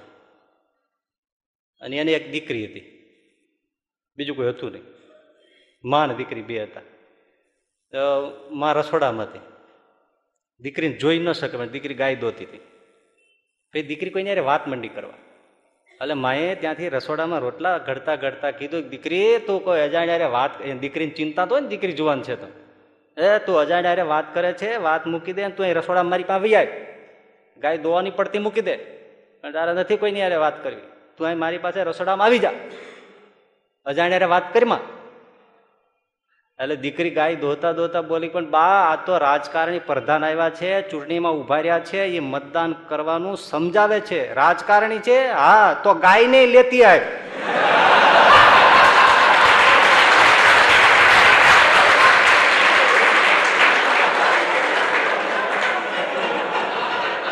આવા છે, બોલો.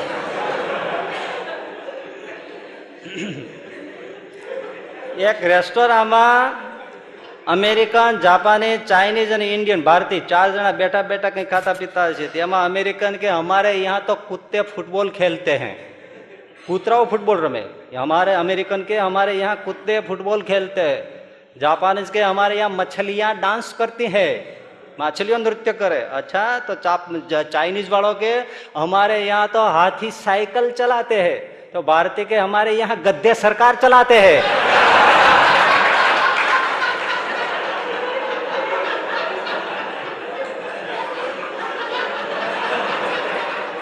શું પણ કઈ વાત છે અમારે यहाँ ગદ્દે સરકાર ચલાતે નથી લાગતું એવું છે ગધા ગધેડાને કઈ તો શરમ આવે ત્રણ દી એને તાવ આવે અમને સોંપ્યો હોય તો અમને સારું કરીએ કેમ એક ગધેડો કરપ્શન કરતો નથી સ્વિસ બેંકમાં નાણાં મૂકતો નથી, ખોટું કરતો નથી. શ્રમી, શ્રમજીવી છે. અમેરિકામાં પાર્ટીનો એક સિમ્બોલ જ ગધેડો છે. આના જેવું કર્મઠ પ્રાણી કોણ? માલિકની પાસે કાંઈ માગવું નહીં, પોતે રાત આખી રખડીને ઉકરડા ફોડીને ગાંઠનું ખાઈને સેવા કરે. એવું ગધેડો છે. એટલે આપણે ગધેડાના નામે રાજકારણી કહીએ તો ગધેડાને ખોટું લાગે. આવી દશા થઈ ગઈ છે. કેમ થઈ ગઈ છે? ગાંધીજીનું કોઈ સાંભળતું સેમિનાર થાય, પ્રવચનો થાય, બધું થાય, પણ ગાંધીજીને સાંભળે, પણ ગાંધીજીનું કોઈ સાંભળતું નથી. એટલે જો ભાઈ, આજનો કોઈ મહારોગ હોય ને, તો એક જ છે. કયો? કોઈ કોઈને સાંભળતું જ નથી. મા બાપનો દીકરો સાંભળતું નથી? સાંભળે છે? જો ઘરે ઘરે તકલીફ છે બહુ મજાની વાત કહું. મહારોગ છે, કોઈ કોઈનું સાંભળતું જ નથી. દીકરો બાપનું સાંભળતો નથી, બાપનું દીકરો બાપનું સાંભળતો નથી, દીકરાનું બાપ સાંભળતો નથી. માનું દીકરી સાંભળતી નથી, દીકરીનું માં સાંભળતી નથી. ભાઈનું ભાઈ સાંભળતો નથી, બેનનું ભાઈ સાંભળતો નથી, ભાઈનું બેન સાંભળતી નથી. હસબન્ડનો પતિનું પત્ની સાંભળતી નથી, પત્નીનો પતિ સાંભળતો નથી. કોઈ કોઈનું સાંભળતું જ નથી. ગુરુનું શિષ્ય સાંભળતા નથી અને શિષ્યનું ગુરુ સાંભળતો નથી. કોઈ કોઈનું કોઈ સાંભળતું જ નથી. મહારોગ છે જો સાંભળતા હોય તો આવી દશા ન હોય. સાંભળતા નથી. અરે, એ તો જવા દો કોઈ કોઈનું નથી સાંભળતો. તાજુબીની વાત કે માણસ પોતે પોતાને પણ નથી સાંભળતો. હરિરામ જપો. રામ જપો, પોતે પોતાને નથી સાંભળતો. બે જણા ચોરે બેઠા બેઠા બાજી પડ્યા, લોહી લુહાણ થઈ ગયા પાટા પીંડી થઈ ગઈ, આમ ટાંક આવી ગઈ, એટલું બધું વાગી ગયું, લોહી લુહાણ, પાટા થઈ ગયા. કોઈએ પૂછ્યું કે બે જણા હમણાં બેઠા હતા ના પાટા પીંડી થઈ ગઈ, એટલે કાં બાજી પડ્યા? શું વાંધો પડતો બે જણા અહિંસાની ચર્ચા કરતા.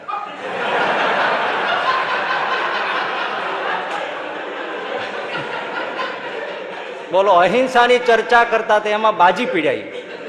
હિંસા પર ઉતરી ગયા. પોતે પોતાને સાંભળ્યો?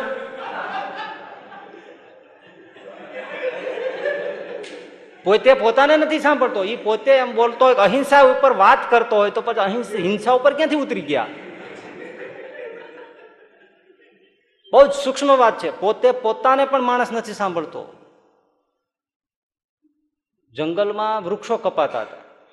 એટલે કોઈએ પૂછ્યું કે ભાઈ, આ તમે શું કરવા બધા ઝાડવા મોંઘા મોલા કાપી નાખો છો, માંડ માંડ ઉછેરી મોટા કરે? તો કે વન મંત્રી આવે છે.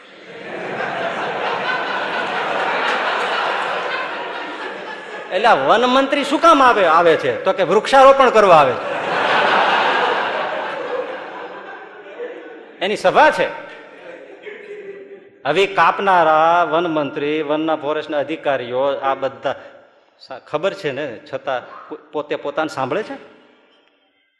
પોતે પોતાને નથી સાંભળતા. આ એ બીજા નહીં, આપણા ઉપર હસી કરવાની વાત છે. આપણે આપણે પણ નથી સાંભળતા. નથી સાંભળતા.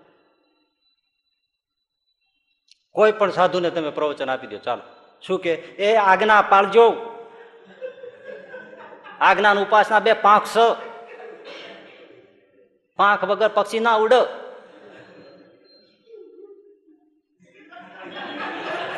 અને આજ્ઞા નહીં પાલો ધર્મ નહીં પાળો, સત્સંગ સરખો નહીં રાખો તો ભગવાનના ધોમમાં ચઈના જશો.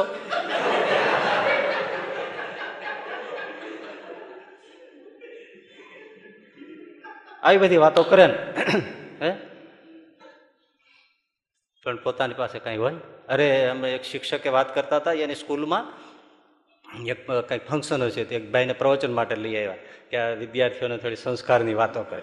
સાવ બનેલી વાતો તો ઓલા ભાઈ સંસ્કારની વાતો કરતા કરતા નિર્વ્યસની પણ તો આવે જ એટલે વ્યસનને રાખવાની એવું છોકરાઓને ખૂબ સરસ સરસ બધી બધી વાતો કરી, હા. આવી બધી બહુ સરસ વાતો કરી. વ્યસન છે એ તો સાપ કહેવાય. એ ગમે ત્યારે ડંખ મારી લે, માટે સાપને તો પળાય નહીં. બુરો પેપ પંપાલ હે. આ બધું જે જેટલું જેટલું બુરું હોય એ બધું ખરાબ હોય એ બધું બતાવ્યું એમણે. કે આ બધું બહુ ખરાબ ચીજ છે. વ્યસન હોય જ નહીં. વ્યસન ઉપર ને બધું બહુ સરસ પ્રવચન કર્યું. પ્રવચન પૂરું કર્યું, તાળીઓના ગડગડાટથી હોલ ગાજી ઉઠ્યો. અને એ વક્તા હતા, એ ઉપર તો બધા શિક્ષકો બેઠા હોય, એ બેઠા, ઉનાળાની સિઝન રૂમાલ કાઢીને મુખ ઉપર પરસેવ લૂછવા ગયા, એના ખિસ્સામાંથી પાન પડી ગયો, ખરી પડી. ગુટકાની પડી ગયો, ખરી પડી. હવે લેવામાં વાંકો વળવામાં થીજી ગયો એ. શિક્ષકો બેઠા હતા, એ હજળ થઈ ગયા સારું કરવું શું આમાં? લઈને દેવી? શું કરવું? ઘડીક તો સાવ બધા કામ થઈ ગયા ઓઈલો તો કાપો તો લોહી ન નીકળે એવો થઈ ગયો. વ્યસન છોડો, એના ઉપર વાતો કરી અને એના ખિસ્સામાંથી ગુટકાની ગયો, ખરી પડી. સાવ બનેલી વાતો પણ છતાંય પછી ઓલા બિચારા આમ લઈ લીધું, પણ કોઈ કાંઈ બોલ્યું આખું મૌન એમનો વિદાય આમ આમ કરીને બી પોતે પોતાને સાંભળે છે? અરે આમાંથી કોઈ બોલતા હોય એવા બધા હરિભક્તને બેસાડી દો આગળ હું નીકળી જાઉં અને એને માઇક આપો. હાલો. શું વાતો કરે તમારે? તોડી નાખે એ વાતો કરે. આપણને એમ થાય કે આ દયા કરીને સાંભળે છો બાકી આ તો જ્ઞાની જ છે. અને વાતે સાચી એવા જ લાગે તમારે. પણ પોતે પોતાને સાંભળે નહીં. અરે એક રાજકારણીએ હમણાં એક પુસ્તક લખ્યું, પર્યાવરણ વિશે. પર્યાવરણની જાળવણી વિશે સરસ. પર્યાવરણ એટલે જમીનની જાળવણી, હવાની જાળવણી, પાણીની જાળવણી, આબોહવાની જાળવણી આમ રાખવી. પર્યાવરણ શુદ્ધ હશે તો આપણું જીવન સુખી રહેશે ને તો જ અનાજ મળશે ને ખોરાક મળશે ને જળ મળશે ને જળ સંપત્તિ જમીન સંપત્તિ પોલ્યુશન ન હોય તો હવાની શુદ્ધિ જીવન કેટલું બધું પુસ્તકમાં લખ્યું. અને એ જ રાજકારણીને હાથે જ આબોહવાની પર્યાવરણની ઘોર ખોદાય છે. બોલો. પોતે પોતે પુસ્તકો લખે. અને છતાંય પર્યાવરણની ઘોર ખોદાય છે. પોતે પોતાને સાંભળે છે? જો. માટે સાંભળવું લિસનિંગ ઇઝ એન આર્ટ કળા છે. સાંભળવું એ બહુ મોટી કળા છે. બહુ કળા છે. મોટા મોટી કળા સાંભળવું એ છે. ચાર પ્રકારના સાંભળવા આવતા હોય છે. સાંભળવું છે? હા, પાડો છો, પણ કોઈ મારું સાંભળતા નથી. હકીકત છે. સાંભળતા હોય કે આમ હોય? આમ હોય? બોલો, આમ હોય? આપણે ઘણી વાર આ બે ટૂંક આપણે વાત કરીએ, ભાઈ આપણે વાત કરીએ, ભાઈ જન, આ ફલાણી જગ્યાએ પ્રસંગ છે, અહીં સેવા છે, અહીં આવી જજો, આટલા રોકાઈજો, આટલું કરજો, અહીંયા ધૂન છે અહીં ફલાણું છે આવે? બોલો. અને બધા શું કે અમે સાંભળીએ છીએ. કોણ સાંભળે છે આપણું? બોલો. કેટલા અમલમાં કેટલું કરે? ભાઈ, કીધું છે તો આપણે જાય, ઘરે બેઠા હોય તો જાય, હે? આપણે કે ભાઈ સમયમાં પાકા થાવ. સમયમાં. એ તો કીધે રાખે. આપણે જવાનું હોય ત્યારે જાય. પ્રાર્થના પ્રાર્થના પતી જાય, બધું પતી જાય, ધૂન પતી જાય, પછી નિરાતે જાય. કથા તો છે દસ વાગ્યા પછી શરૂ થતી હોય તો આપણે શું વાંધો? વહેલા જઈને શું ચા કરવાનું છે? અને આપણે એમ કહેતા કે વહેલા આવો પ્રાર્થના થાય, ધૂન થાય, ભજન થાય, બધું થાય. તો એ તો કીધે રાખે. એને તો ટેવ પડી. એનો તો ધંધો છે. સાંભળે છે કોઈ? નહીં તો કીધું હોય તો એ પ્રમાણે કરવું છે હા, કોઈ કારણ આવી જાય. કારણ નડતા હોય ને ન આવી શકાતું હોય તો અલગ વાત છે. એ તો ભગવાને જાણતો હોય ને સાધુ જાણતા હોય. બિચારા મુશ્કેલીમાં હોય તો ન આવી શકે. પણ કંઈ ન હોય તો એ આપણે કરતા હોય એમ કરવાનું. આમાં ક્યાં સત્સંગ આવ્યો? સાધુનું કંઈ માન્યું નહીં. આપણે કરતા એમ કરવા. આપણને અનુકૂળ હોય તો જવાનું. અનુકૂળ હોય ત્યાં જવાનું. નહીતર નહીં. બોલો, સાંભળે છે કોઈ? આ ભજગોવિંદ આપણે દેશ વિદેશમાં કેટલાય બધા સાંભળે. સાંભળ્યું કોને કહેવાય? વ્યસન હોય વ્યસન મુકાઈ જાય. પૂજા ન કરતો પૂજા લઈએ સત્સંગ ગ્રહણ ન કર્યો, સાધુને મળીને સત્સંગ ગ્રહણ કરે. પાંચ માળા કરતો હોય, દસ માળા કરતો થઈ જાય. ધ્યાન કર્યા વગર સૂતો હોય, ધ્યાન કરતો થઈ જાય. જપ કરતો થઈ જાય, હાલતા ચાલતા. નિયમ બધા પાળવા માંડે. જીવન શુદ્ધિ થઈ જાય. કેટલું કેટલું આપણે ભગવાનના નામનું, ભજનનું, જીવનનું, ધનનું, નાનું, સ્ત્રીનું, નાનું, બધું ઘણું બધી વાતો આપણે કરી છે.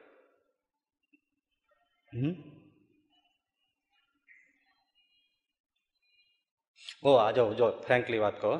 ઘણા વર્ષ થઈ ગયા. ઘણા વર્ષ થઈ ગયા, ઘણા. તે ઘણા એટલે ઘણા વર્ષ થઈ ગયા.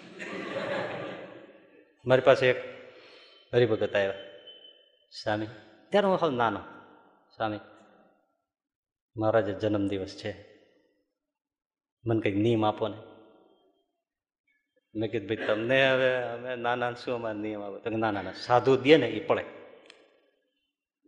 મેં કીધું, તમે આમ તો નિયમ પાળતા જશો ને, એટલે મને કે, હા, હું વચનામર તો રોજ વાંચું જ છું. એ કે બહુ સરસ. બીજી વાત કરી, ત્રીજી વાત કરી. મેં કે સારું. પછી એને કાંઈ એકાદું આપણે તો ત્યારે મને લાગે, મેં વંદુ સહજાનંદ નથી કરતા, તે કરજો. સારું સારું સારું. બરાબર એ વૈયા ગયા ને, પછી મને વિચાર થયો. કીધું, એ હરિભગત એમ કીધું કે હું વચનામૃત તો રોજ વાંચું છું. તો મેં કીધું, હાળું, એને મેં કીધું કે વચનામૃત રોજ વાંચો, એ બહુ સારી વાત છે. અને હું ક્યારેક ક્યારેક શું કામ વાંચું છું? બહુ વર્ષો પહેલાની ત્યારથી નિયમ લઈ લીધો. કે જો આપણે હરિભગતને કહેતા હોય કે વચનામૃત રોજ વાંચવું જ જોઈએ, તો આપણે પણ રોજ વચનામૃત વાંચવું જ જોઈએ. એ ચાલે જ નહીં. આપણે કહીએ તો આપણે કરવું પડે ને. જેટલું શક્ય હોય એટલું પોતે પોતાને સાંભળવા જોઈએ. એટલે ભજગોને એમ સાંભળીએ, પણ એમાં જે આવે એ બધું સ્વીકારવું જોઈએ. કરતા શીખવું જોઈએ. પણ ચાર પ્રકારના શ્રોતાઓ કથામાં હોય છે, હો. સાંભળજો. શબ્દ શું છે? શ્રોતા. શું છે? એને ચાર રીતે ઉચ્ચાર થાય છે, અને એમાં ચાર પ્રકારના શ્રોતા છે. બહુ મજાની વાત. હા. પહેલો પ્રકાર, શ્રોતા ઉપર ચાલે છે. શેના ઉપર? એને ચાર પ્રકારે બોલાય છે, અને એમાં ચાર પ્રકારના શ્રોતા હોય છે. તળપદી ભાષાની રીતે એના અપભ્રંશ મહાશાણા ચરોતરિયાન બધું જુદું જુદું બોલતા હોય ને, એમાં જુદું જુદું જુદું જુદું છે. જો, પહેલો શ્રોતા કોણ? સોતા કથામાં જાય સુવા જ જાણે આવે. સોતા સુતેલો જ. જ્યારે જોવો ત્યારે કથામાં હજી તો આપણે મંગળાચરણ કર્યું ને ત્યાં. આપણને થાય પણ આને તો બ્રહ્મરસ વર્ષે છે શું? હજી તો આપણે મંગળાચરણ સદા હો. જે કહીએ એમાં હા પાડે.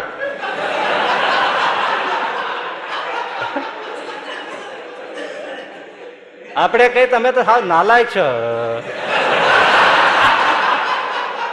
જે કયો હા પાડે, બોલો. સોતા. એક ગામમાં મહાત્માજી આવેલા ને એમાં એક જણો એક ગામમાં હતો ને કોઈની કથામાં જાય ને તાડોજી પાડોજી એમણે કીધું, મહાત્માજી બહુ સારા આવે છે ને, સાંભળી લીધા જેવા છે જિંદગીમાં કંઈ સાંભળ્યું ને તમે આવો. તે પારણે લઈ ગયા ને, આમ ગામડાના ગામમાં હોય તો ત્યાં તો ઓસરીમાં બધું બેસાડીને કરતા હોય, તો મહાત્માજી બેઠા છે, બધા લોકો બેઠા છે, આને કંઈ રસ નહીં પરાણે લઈને બેસાડી તો કોઈ કંઈ ગયેલો નહીં પરાણે આવવું પડેલું રાતનો સમય નિરાયતે થાકેલો, ખૂબ કામ કરેલું, જમેલો પણ ખૂબ. અને કોઈ દિવસ ટેવ નહીં, થાંભલીને ટેકો લઈને બેઠો ઓસરીને કોરે. અકડેઠ માનવ મેદની હતી, બેઠાની સાથે તેને ઘોલું પાકી ગયું. હવે તમને એની એની ગરદણી જે હતા ને, એની બકરી એક ત્યાં બાંધેલી. તે બકરાને ટેવ પડી ગઈ હોય છે. તમે આમ કરો ને તે સામે આમ કરે. બકરાને ટેવ હોય. બકરા, બકરું લડે, શીંગડીઓથી લડે, એટલે તમે એની સામે આમ કરો એટલે તરત આમ કરે. એને ઢીક લે સામે. હવે ઓઈલો જે થાંભલીને ટેકે બેઠો તો એ તો ઊંઘમાં આમ કરે ઓલે ફેરવીને અહીં પડખામાં મારે. ઓસરીને કુંવર ઉપર બેઠેલો? ઊંઘમાં અને સેજ આમ થાય બકરીને એમ થાય મારી આમ ઢીક લે છે. એટલે બકરી ફેરવીને એને ઢીક આઈ મારે. આઈ પડખામાં શિંગડા આવે. એટલે વળી પાછો જાગી જાય, પણ એટલો બધો થાકેલો ને, એટલું બધું જમેલો ને, એટલી બધી ટેવ વગરની વાત આવી ગયેલી તો એને ઊંઘ ઉડે નહીં. થોડું આમ આમ કરીને પાછો હોઈ જાય. પાછી આમ કરે, બકરી ફેરવીને નાય મારે. પડખામાં શિંગડી મારે. દોઢેક કલાક આવો પ્રોગ્રામ આવ્યો અને પછી મહાત્માએ કથા પૂરી કરીને, પછી બધા શ્રીપતિ કરીને બધે ઉઠીને હાલતા થઈ ગયા. એટલે રસ્તામાં પછી આને ઉઠાડીને લેતા ગયા. હાલતા ગયા. એટલે પાડોશી તો એમણે કીધું ને, જોયું ને, મહાત્મા એક એક વેણ પણ રુદિયામાં લાગે હો. કે મને તો બધા પડખામાં વાગ્યા.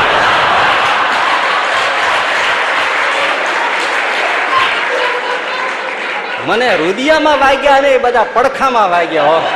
આમ જોઈ લો, ઢીમચા થઈ ગયા એલા મહાત્માના વેણ નથી, બકરાના શિંગડા છે ભલા.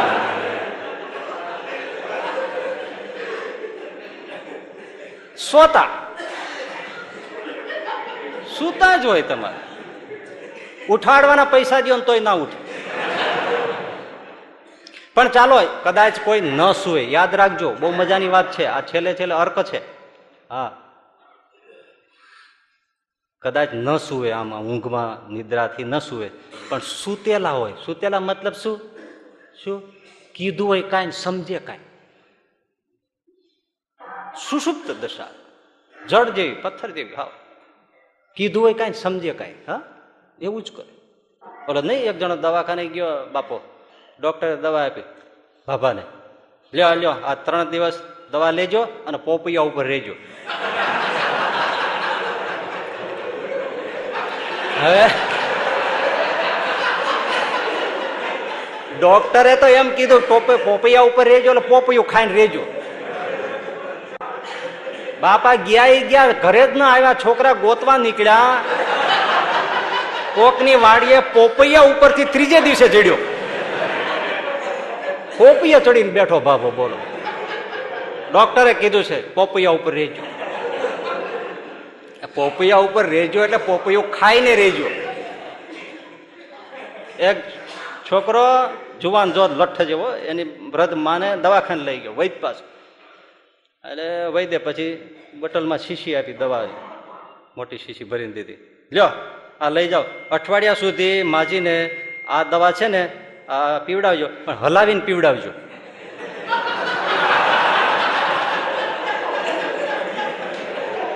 હવે દવા હલાવવાનો શેક વેલ બિફોર યુઝ એવું લખ્યું હોય. દવા પીવો એ પહેલા એના ખૂબ હલ, હલાવજો. તળિયે બેસી ન જાય. હવે આણે એવું સાંભળ્યું અને એવું સમજ્યું કે ત્રણ ટાઈમ લઠ જેવો માણસ ડોશીને હલાવે. રાયડું નાખે, અરે પણ દાદા, મને હું કરમાં ને આવું કરે છે હવે મારા રોયા હું તો થઈ ગઈ અરે પણ વૈદ બાપાએ કીધું છે, પણ કઈ આવું કે નહીં કીધું હોય તે. ચાર દીમાં મારી નાખી. મોકલી દીધી ઉપર ડોસીને બોલો. દવા પડી રહીને ડોસી વહી ગઈ.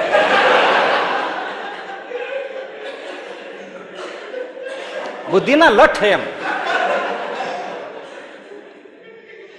આ હસવાની વાતો છે, પણ સત્સંગમાં લોકો આવું શું કરે? આપણે, તમે એમ કહો, અજામિલનો પ્રસંગ તમે વર્ણવો સરસ મજાનો, કે અજામિલે મહાઘોર પાપ કર્યા વિભિચાર કર્યા, દારૂ પીતા બધું માંસાહાર કર્યા, બધું કર્યું. અને સાધુ એને કીધું કે તમે છોકરા નામ નારાયણ પાડજો. અને અંતે નારાયણ એનું છોકરાને બોલાવ્યો અને અજામિલનો ઉદ્ધાર થઈ ગયો. તો આવા જે સોતા હોય ને, સોતા જળ બુદ્ધિ, લઠ બુદ્ધિ, એ શું કે? બસ. બહુ સરસ વાત છો ગમે એ કરો. નામ જપો. આવા હોય, આને કહેવાય સોતા. શું આવ્યું? નામનો બહુ મહિમા છે. ગમે એ કરો, લસણ, ડુંગળી ખાઓ, બધું ખાઓ, દારૂ બધું બધું બધું બધું પણ નામ લ્યો ભગવાન. બસ. નામમાં તાકાત છે. પાપ બાળીને ભસ્મ કરી નાખે. એક જણા નજરે જોયો. માકડ મારતો જાય ને સામે સામે કરતો જાય. એટલે કેમ તો શું મોક્ષ થાય ને? સત્સંગમાં જન્મ ધરે. અરે આ તો ગજબ ફિલોસોફી છે. આ સોતા કેવા? જળ બુદ્ધિ, જડતા. કથામાં બેઠા હોય પણ એ સોતા કહેવાય. સુષુપ્તા. હાવ જળ બુદ્ધિ, લઠ બુદ્ધિ. ભગવાન બુદ્ધે પ્રવચન કર્યું રાતના સમયે પછી એમ બોલ્યા, જોજો, મજાની વાત.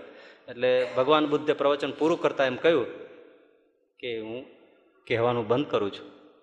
હવે રાત્રિના અંતિમ કાર્ય કરીને સૌ સૂઈ જાઓ.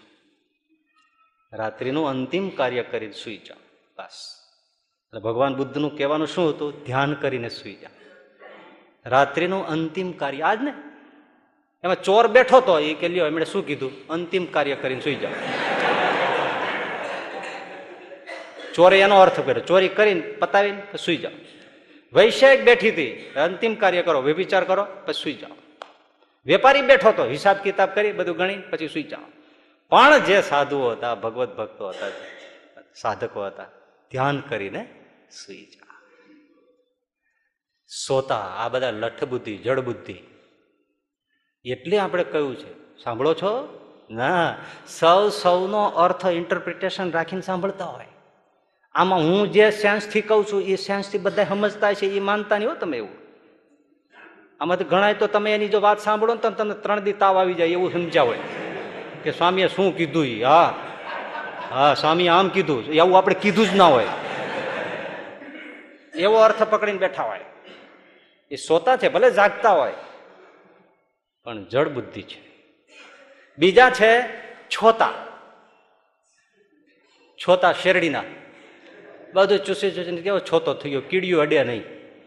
એવો કોઈ રસ નહીં તમે જો હા, આ જ્ઞાન સત્ર થાય ને, ત્યારે એવા એવા આવે છે નમૂના? એ બેઠા હોય. મારે બોલવાનું થાય હું જોઈ લઉં, એ આવ્યા છે? હા. પછી એ બાજુ હું મૂઢ જ મોઢું જ ન કરું. તમે ભક્તિની વાત કરો, જ્ઞાનની વાત કરો, હાસ્યની વાત કરો, શુરવીરતાની વાત કરો, સમજણની વાત કરો, ગમે તે વાત કરો, કશું જ અસર નહીં. હા? આપણને થાય કે આના કરતા થાંભલા જવાબ આપે છે. થાંભલાને કહે એ તો થાંભલો પડઘો આપે. હે! ભજન કરજો તો થાંભલો બોલે, ભજન કરજો. એના કરતા થાંભલો જવાબ આપે, પણ ઓઈલો જવાબ ન આપે. ભૂલે ચૂકે જો એની તરફ જોવાઈ જાય તો આપણો નશો ઉતરી જાય. તમે એમ માનો છો, આમાં મારી દ્રષ્ટિ ફરતી હોય, પણ અમુકને આમ જોવો જ નહીં, કોઈ દી જિંદગીમાં ન જોવો આમ દરેક આમ મને મારી વાત નથી, પણ લગભગ જોતા આવડે ને ખબર પડી જાય. આંખ છે ને, એ દિવાન છે. આ દિવાન ખાનું તમે કોઈની સામે આંખ માંડીને જો જોતા આવડે ને ખબર પડી જાય, આનામાં અક્કલ કેટલી છે. એમ મારું માપ મને કાઢતાનું હોય ને, તો હું કથા કરી, કોઈની સાંભળે ને, કોઈની કથા બેઠી ને પહેલાં હું બારીમાંથી ચારે બાજુ જો. એ કઈ રીતે કેમ આંખ માંડીને જો, મને ખબર પડી જાય આનામાં અક્કલ કેટલી છે. અને આને કેટલી સત્સંગની ભૂખ છે. એ તરત ખબર પડી બાકી એના ડોળા જોઈને ખબર પડી જાય. કાંઈ નથી આમાં. એટલે અમુક હોય, બિચારા હશે, આવે, ભાવથી આવતા રામ જાણે, પણ એ છોતા જેવા તમે. એની સામે જોવાય જ નહીં. જો જોયું, નશો ઉતરી જાય તમારો. તમે એટલી સરસ વાત કરતા ભાઈ એની સામે જોવો, નશો ઉતરી જાય તમને. કારણ કે આમ બુદ્ધિ એની પાછળ પાછા પડે. હા હાસ્યની વાત આવે તમે હસો ગંભીરતાની વાત ગંભીરતા, કરુણની વાત આવે તો આંખમાં જરા ભીનાશ આવે ભક્તિની વાતની ભાવની વાત આવે તો હૈયું ભીનું ભીનું થઈ જવું જોઈએ અને એકાકાર શ્રોતાને વક્તા થવા જોઈએ. એમ જવો. રસ જરવો જોઈએ ને. અરે ઘટાટો વાદળા વરસાતા હોય, એવો આ ચોમાસું મંડાણ, ચોમાસું ને સત્સંગ સરખા કહેવાય. એમાં પલળે નહીં તો ક્યાં પલળવાનું હોય?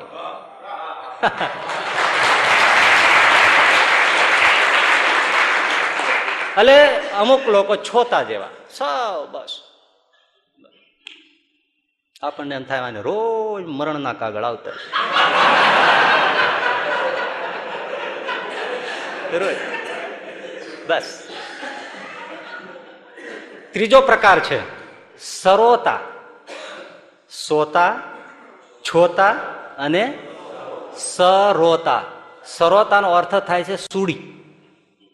સુડી સુડી સુડી કાપે ને? એ કથામાં બેસે, પણ કાપે જ. કાપે ભેદ તમારે? આપણે અમુક લોકોને ઓળખી છે એ આયોજન કરે બધા સાધુને બોલાવે બધાની પાસે પ્રવચન કરાવે, એ જાય, પછી બધાની ટીકા કરે. બોલ્યો, આમ બોલ્યો? આવો છે. બોલ્યો, આમ બોલ્યો? આવો છે. એટલે તમારે બધાની ટીકા કરવી છે, તમને કોઈ સારો નથી લાગતો, તો તમે જાતે જ બોલીને ફંક્શન પૂરું કરો ને.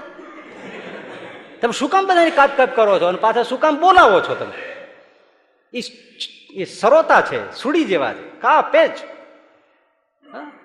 આપણે વાત કરતા શું આવીને કે બીજી જરાક આટલી બધી જ્ઞાનની, ઊંડાણની વાતો માસ પીપલ બધા આમાં કોણ સાંભળે, કોણ સમજે? જરા કંઈ હલકી ફુલકી ભાવની, ભક્તિની વાતો કરવી જોઈએ. આ બધા લોકો કાંઈ તત્વની ઝીણી વાતો સમજવાના છે? બસ એક દારૂ મંડી રાખવાનું. સમજીને ઓડિયન્સને સમજીને વાતો કરવી જોઈએ. આટલી બધી ઊંડી વાતો હોય જ્ઞાનની. સારું. પછી જો તમે ભાવની, ભક્તિની, ચરિત્રની વાત કરો. ચરિત્ર અહીંથી અહીં ગયા અહીંથી આવી ગયા અહીં કંસને માર્યો ઓલાને માર્યો ને કુલિયાવડી પાડે, હાથીને માર્યો આ ગામથી પેલે ગામ ગયા ફલાણ ગામ ગયો એ જ કરવાનું. અરે કાંઈક એની અંદર મર્મ હોય એવી વાતો કરવી જોઈએ. સમજણની વાતો કરવી જોઈએ. ભલે હળવી હળવી રીતે કામ કરીએ, તો ચાલો, પછી આપણે બધી સમજણની વાતો હળવા હળવા દ્રષ્ટાનો નાખીને હસવાની વાતો હોય સત્સંગમાં. હા હા હી હી કરવાનું હોય. સત્સંગ છે. એમાં હા હા હી ક્યાં આવે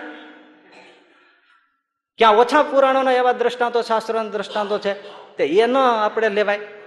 આપણે શું કામ બીજા કઈ એમાં હા હા હી થાય એવું લેવું જોઈએ. એટલે આપણે બીજા પુરાણોના એવા બધા દ્રષ્ટાંતો લઈને આપણે વાત કરી, તો શું કે સર્વોપરીની આપણે માણસો છીએ, આપણે સર્વોપરી માનનાર આપણે આપણા ગ્રંથો સિવાય બીજી વાતો શું કામ કરવી જોઈએ? છે અને શ્યાંગડું પૂછડું કાંઈ ન મળે. આવા આવા હોય છે? આ હોય છે બસ. ગમે તે બોલો ને ગમે તે બોલે કા પેચ કા પેચ તમારી એ સુડી જેવા. બેઠા જ હોય, સરોતા છે. અને એક જ ચોથો પ્રકાર છે, એ શ્રોતા છે. એ શ્રોતા છે. મોર કો ધ્યાન લગ્યો ઘન છે, ડોર છે, ધ્યાન લગ્યો, નટકી દીપંક, ધ્યાન પતંગ લગ્યો પનિહારી કો ધ્યાન લગ્યો, મટકી. જળુંબી જાય તમારા જેમ ઘનઘોર વાદળા છાયો મોરલો ટહુકા મંડે કરવા. દોર ઉપર નટ ચાલતો હોય તો એને એમ દોરડા ઉપર નજર લાગી ગઈ આડોવડું ક્યાંય જોવે નહીં, હે? પનિહારી માથે પાણીનો ઘડો લેતો હોય તો એના ઘડા ઉપર આમ નજર એક તાર થઈ જાય, કૂવામાં પાણી ભરતી હોય, બેડું માથે લઈને જતી હોય તો. એમ અને દીપક જલાવો, તો પતંગિયાનું ધ્યાન એના તરફ આમ એક ટસ થઈ જાય. એમ કથામાં રસ જામી ગયો હોય, એને શ્રોતા કહેવાય. પણ એવા શ્રોતામાં પણ ચાર પ્રકાર છે. હા, એમાંય ચાર છે. એક, તમને લોખંડની ખીલી આપું. અને એ ખીલી તમે પાણી તળાવનું હોય, સરોવરનું હોય, નદીનું હોય, દરિયાનું હોય, તમે આમ નાખો અને કાઢી લો કાંઈ અસર થાય? એક એવા હોય છે. ભલે ને આમ તમે એકાગ્ર થઈને, તલ્લીન થઈને તમારે કથા સાંભળતા હોય, પણ જરાય એને અસર ન થાય. તમે ગોતી ના શકો ખીલી ક્યાં તમે નાખી હતી. કોઈ અસર નહીં, કોઈ નિશાની નહીં. કોઈ એમાં તમે કઈ સ્પોટ દેખાય નહીં. તમે ગોતી ના શકો કાંઈ મેં ખીલી નાખી હતી પાણીમાં. એવા. એ કોણ? માહિતીની રીતે જે સાંભળવા આવતા હોય ને, એ. કે કોઈ સારું દ્રષ્ટાંત મળે, કોઈ મુદ્દો મળે, તો આપણે પ્રવચનમાં કામ આવશે, કોઈને કહેવામાં કામ આવશે. અથવા ડાયરી લખીએ છીએ ને, એમાં કામ આવશે. આ ઇન્ફોર્મેશન એકઠી કરવાનું, જ્ઞાન વૃદ્ધિ કરવાનું, એ જે બધા છે ને, એવા, એ લખી લે. પણ અસર કાંઈ ન થાય. કારણ કે એને તો ઉપયોગ થાય કથામાં, કે પ્રવચનમાં, કે ક્યાંય જગ્યાએ એ છે, એટલે એને અસર થાય માહિતી સાથે લેવા દેવા છે. પોતાનો માયલો જગાડવા માટે નથી. અને લખ્યું છે માહિતીપૂર્વક, એટલે એકાગ્ર થઈને સાંભળતા હોય ને. પણ એને પોતાને અસર ન થાય. એ અમારે આ જે સાધુઓનું વક્તા થવાનું હોય ને, એ બધી કથાઓ સાંભળે. હા, સાંભળીને પછી પ્રવચનને ઓર જમાવી દે. કોને ખબર છે ક્યાંથી લીધું છે?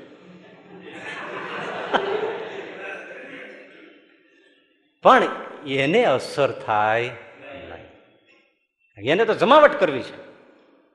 એટલે પાણીમાં ખીલી નાખીને કાઢી લ્યો, અસર કશી ન થાય. કારણ કે એને બીજાને ઇમ્પ્રેસ્ડ કરવા છે, પણ પોતે ઇમ્પ્રેસ્ડ થવું નથી. એ પાણીમાં ખીલી નાખ્યા બરાબર. હવે બીજો પ્રકાર. એની એ જ ખીલી. આ જાડા કામળા નથી, ઓઢાડવા જતા તમે રાતે? જાડા કંબલ બ્લેન્કેટ જાડા. એમાં તમે ખીલી મારો.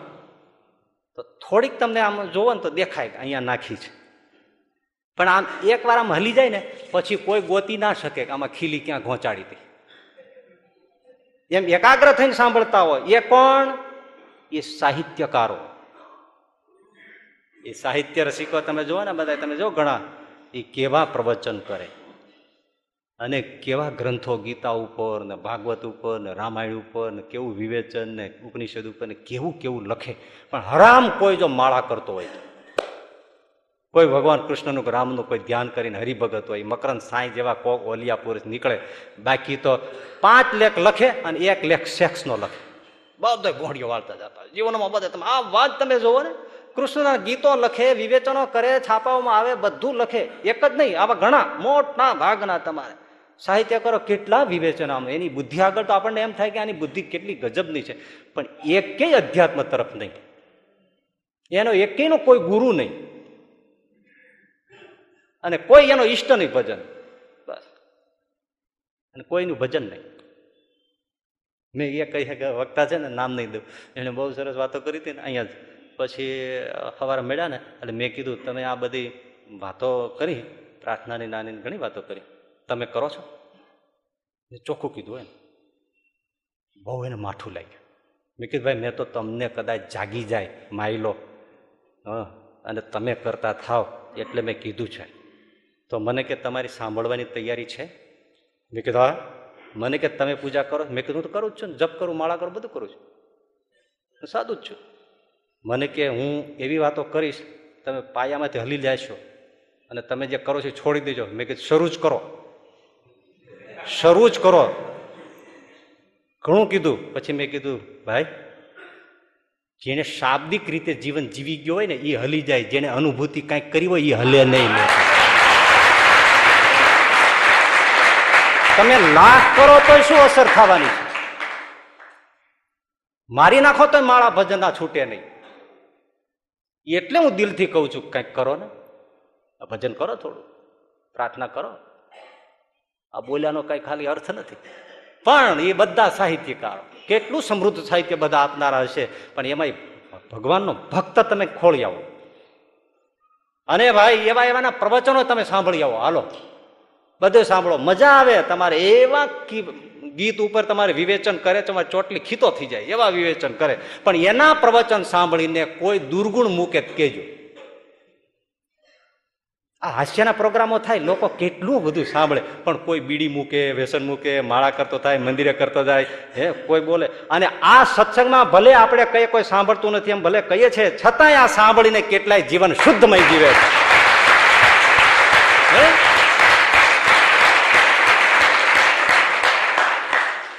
એ ગમે એટલા ડાયરા થતા હોય ને, એમાંથી કેટલાને જીવન બદલ્યા? કેટલાને વૈરાગ ચીડ્યો? વાત સાચી, પણ છતાં અસર ન થાય.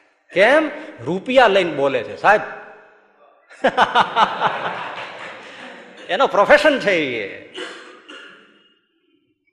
એટલે એ ખીલી તમે કામળામાં નાખો, તો અસર કેટલી થાય? બોલે, આપણે કોઈને સાંભળે, તો અસર થાય. સાહિત્યકાર માણસ છે ને, કરુણ રસ આવે, આંખમાં પાણી આવી જાય. સાહિત્યકારમાં બેઠો હોય, આંખમાં પાણી આવી જાય. હાસ્યની વાત કરો તો એનો દાદ દઈ દે કે શું માર્મિક વાત આવી છે. દાદ દઈ દે. વાત ખરી. પણ અસર કેટલી રે ખીલી કાઢી નાખી લ્યો. એટલી વાર.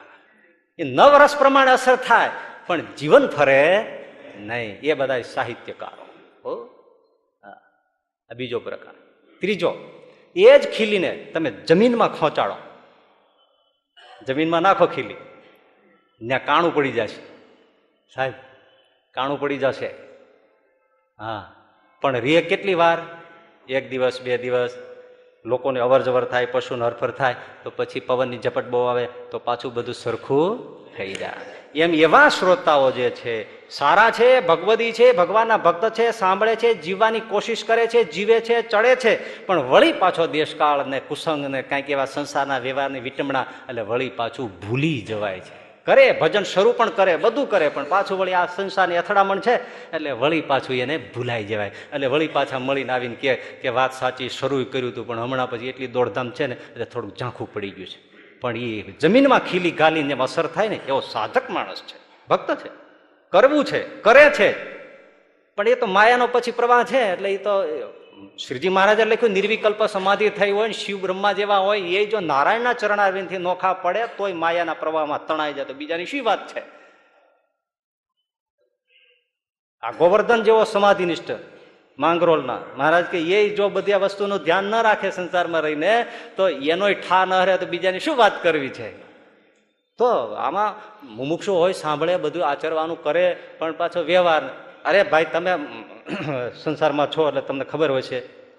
આ સવારે ઉઠો, સાત્વિકતા હોય, પૂજા કરો, કલાક દોઢ કલાક કીર્તન, ભજન, એવું શાંતિ વર્તતી હોય. પણ જેવા તમે ઓફિસે પહોંચો ને થોડીક વાર થાય, તમને લાગે જ હયું તપ્પા માંડ્યું છે.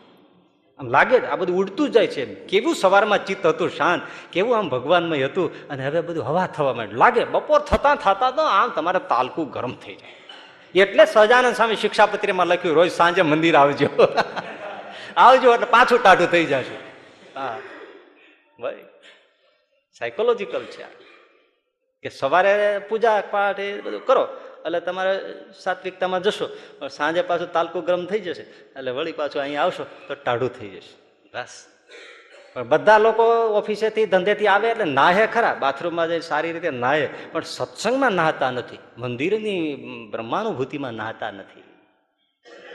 તો ત્રીજો પ્રકાર, ધરતીમાં ખીલી એમાં મોટો ભાગ આવ્યા. તમે બધા, આપણે બધા એમાં આવી.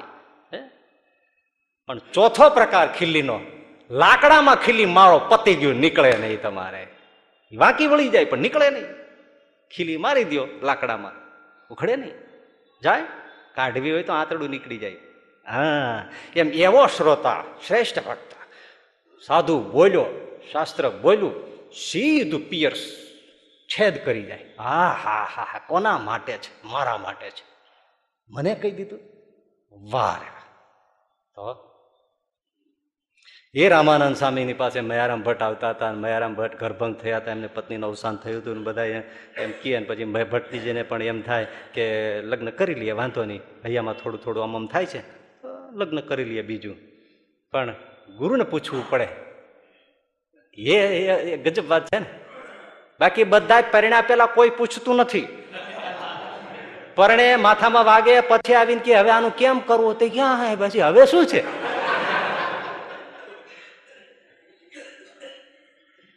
પછી આવ્યા સભામાં બેઠા, લોજ આવી ને રામાનંદ સ્વામી બોલતા હતા. સભા હતી એટલે એમ થયું, સભા પૂરી થાય. જાણીતો પ્રસંગ છે, પણ અનુરૂપ અહીંયા છે, સંગતિ છે, એટલે યાદી આપું છું. પછી બેઠા અને વાત કરતા હતા રામાનંદ સ્વામી. રામાનંદ સ્વામી તો અંતર્યામી પુરુષ, હે? બોલતા બોલતા એમ બોલ્યા ભાઈ અમને કોઈ એમ પૂછે કે આ સંસાર આવો છે, પણ એમાં અમારે પરણવું છે? અરે ભાઈ, પરણવાની ક્યાં વાત કરો છો? ત્રણ ફેરા ફરી ગયો હોય માંડવામાં, અને કોઈ મને પૂછે કે આ ચોથો ફરું તો હું ના પાડી દઉં. મયારામ ભટકે મને જ કીધું. આ લાકડામાં ખીલી ગઈ, લાકડામાં ખીલી ગઈ. આની જગ્યાએ આપણે હોય તો હજી શું કહીએ? વાત બરાબર છે, પણ પૂછવું તો જોશે. પૂછી તો જોઈએ વળી પાછું ડાપણ કરે. પણ જોયું, લાકડામાં ગઈ ને ખીલી. મને જ કીધું, ત્રણ ફેરા ફરી જાય અને ચોથા ફેરા વખતે પૂછે કે, પરણું, તો હું ના પાડી દઉં. મયારામ ભટકે પૂછાય જ નહીં હવે. આ મને જ કીધું, અને આ જીવન એમ જ રહ્યા. વાત જ ઉચ્ચારી નહીં. બોલો. અને પછી થોડા વખતમાં રક્ષાબંધન આવી, ભટજી આવ્યા, રામાનંદ સ્વામીને કીધું, સ્વામી, રાખડી બાંધવી છે. બાંધો. એ જમણા હાથે રાખડી બાંધી રામાનંદ સ્વામી કે માગો ભટજી શું આપો? બસ આપનો રાજીપો રાજીપો ભટજી આ થાંભલો છે. હા. એને સ્ત્રીનો ઘાટ થાય? તો કે ના. જા દક્ષિણામાં એ આપું જા થાંભલાને સ્ત્રીનો ઘાટ થાય તને થાય. જા. પૂરું.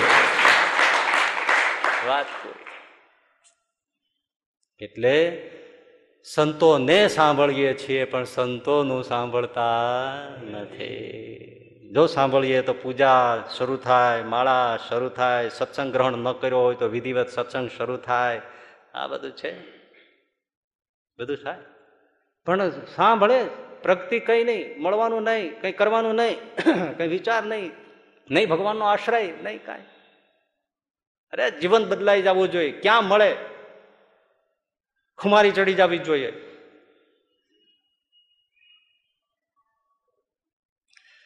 સાંભળવું એ, આ જનરલ સાંભળો એ ખોટું નથી. ત્યાંથી શરૂઆત છે. એટલે બે સંતોને સાંભળવા પેલું. એ સાંભળવા. ન સાંભળવા એવું નહીં. જો, ઘણાને હવે મેં હમણાં એક કહ્યું હતું ને તમને કે સમય ન મળતો હોય તો સવારે બાથરૂમ જાઓ, ભજન શરૂ કરી દો. એમાં તો તમારે ફરજિયાત સમય આપવો જ પડવાનો છે. અડધો કલાક, વીસ મિનિટ જેવી જેની શ્રદ્ધા. હે? ઘણા જાજરૂમાં બેઠા હોય, કેટલો સમય વયો જાય? કેટલો વયો જાય? બોલો. એક હોસ્ટેલ છે, છાત્રાલય સ્કૂલના જાજરૂમાં બોર્ડ માર્યું હતું. જાજરૂ સ્કૂલમાં હોય, કોલેજ સ્કૂલમાં. એમાં જાજરૂમાં બોર્ડ માર્યું હતું. વિદ્યાર્થીને વંચાય એવું. કે અહીંયા જેટલું જોર મારો છો, એટલું જોર મારો ને તો તમે ફૂલ્લી પાસ થઈ જાઓ.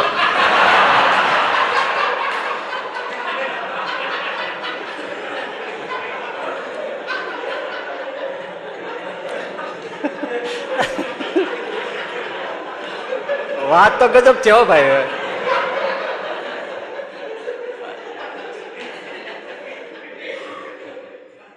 સાંભળવું એટલે નાહવા જાય તો કોઈ કામ નથી ને, ભજન કરો.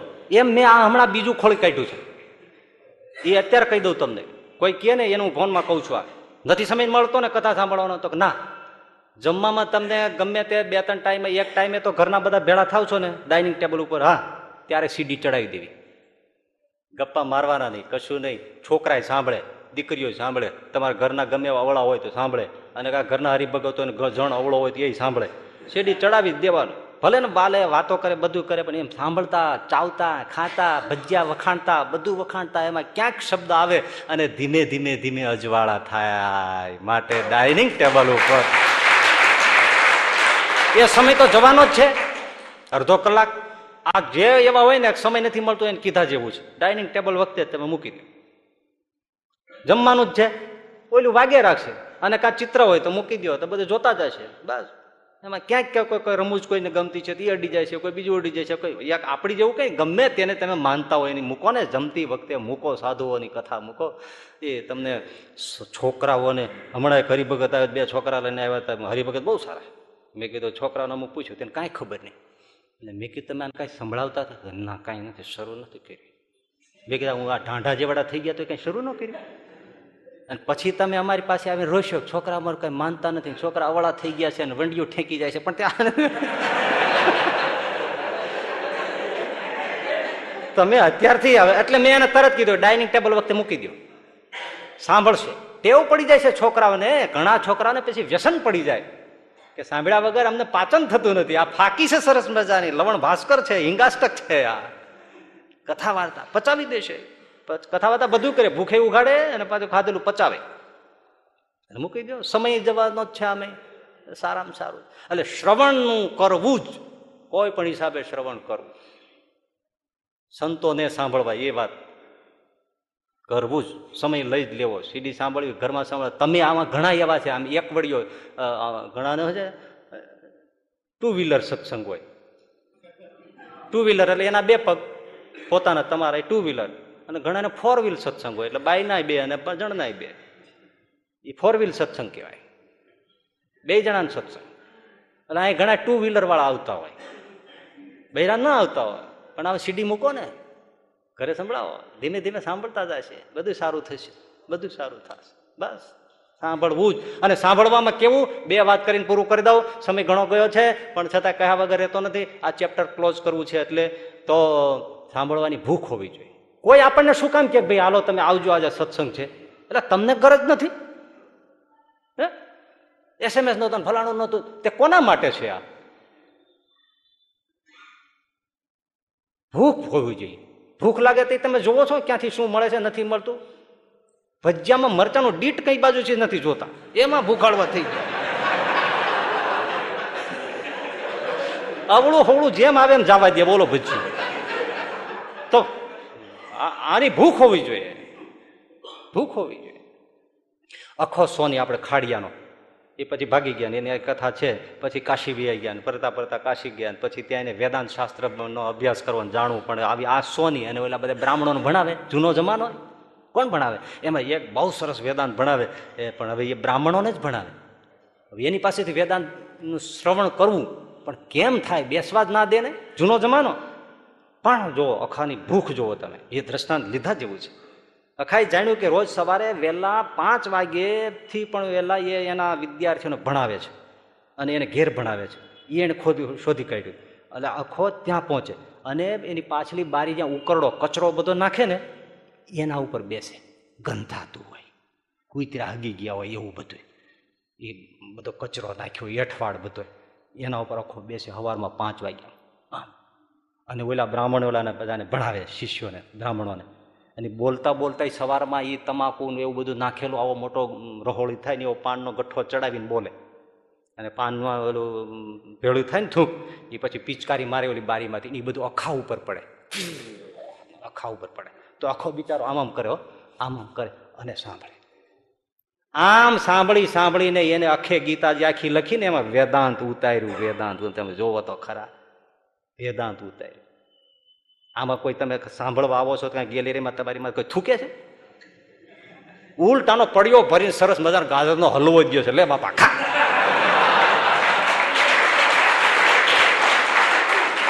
હે? સરસ મજાનો પ્રસાદ આપે છે. માથે થૂકે તોય કથા સાંભળે, એને ભૂખ કહેવાય. અને સાંભળી લ્યો, માંગરોળના આણંદજી સંઘેડિયા. મહારાજે કીધું કે એ આણંદજી કાતું અમને રાખ ને કા તાર ઘરવાળા રાખ. અરે મહારાજ, ભૂંડી કરી. મારે બે ની જરૂર. વાતે સાચી ને, આમાં કોઈને આગળ પ્રસ્તાવ મૂકે તો કોણ એને સ્વીકારે? બે ની જરૂર, મહારાજ, ઘરવાળીની જરૂર, રોટલા કોણ ઘડી દે અને તમને મૂકી દો મારું કલ્યાણ કરે, કોણ કરે? મારે બે ની જરૂર છે. મહારાજ કે મારું માનતો નથી વિમુખ હરિભક્તોને કહી દીધું, જો અમે જાય છીએ, આ આને ક્યાંય બેસવા દેતા નહીં. જો આવે સત્સંગમાં, અહીં મંદિરે આવે, તો હળીકુતરી કરીને કાઢી મૂકું.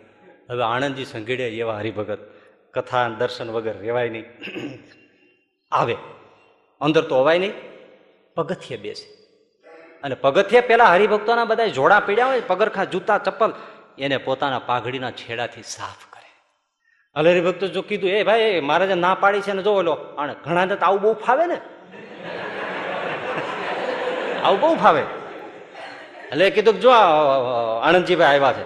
હડકુતરી હરી કાઢી મૂકો. એટલે આવ્યા પાછા બે પાંચ જણા. હે, હેડ કુતરી કુતરી, જા. હે, કુતરી, જા. વેજા જા વે જા. મહારાજ ના પાડે છે. આણંદજીભાઈ હાથ જોડે. આણંદજીભાઈ કે, જો ભાઈ, હું અંદર નથી આવતો. મહારાજે ના પાડી છે ને, મને વિમુખ કર્યો છે. અંદર નથી આવતો. પણ ભલામણ આ તો બજાર છે. અને બજારમાં તો કૂતરાને બેહવાનો અધિકાર હોય તો મને કૂતરું માનીને તો બેસવા દ્યો. અને આણંદજી સંઘેડિયા કૂતરું પોતાને માની અને બેસે. પગરખા સાફ કરે. અને છ મહિના નીકળી જાય સહજાનંદ સ્વામી આવે, તોય પાછા ત્યાં જ બેઠા પગરખા સાફ કરે. મહારાજ કે આણંદજી ત્યાં કેમ બેઠા છે? અંતર્યામી છે છતાં આવું કરે છે. એટલે કોઈએ કીધું, મહારાજ, તમે કઈ ગયા છો ને, અમે બરાબર પાડ્યું છો તમારું. આવું પાડે પાછા. હા. પાળવા જેવું કઈ ન પાડે. એટલે અમે આણંદજીભાઈ ઘરવા નથી દીધા, એટલે ત્યાં બે સાયડા છે. મહારાજ ઊભા થઈને દોડી અને આણંદજીભાઈને ભેટી પડ્યા. આણંદજી, સાચો એકાંતિક હરિભક્તો, મારા બાપ તું છો તું છો.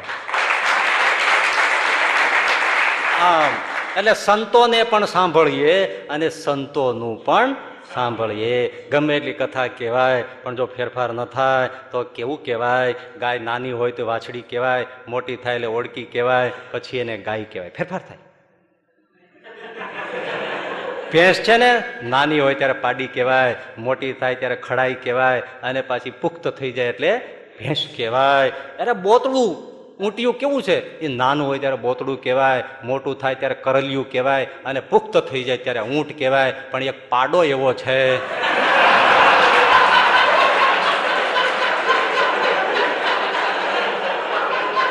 એ જન્મે તોય પાડો, જુવાન થાય તોય પાડો ગરડો થાય તોય પાડો અને મરી જાય તોય પાડો. એમ સત્સંગમાં બેસે જરાય ફેરફાર ન થાય એ ના બોલાય.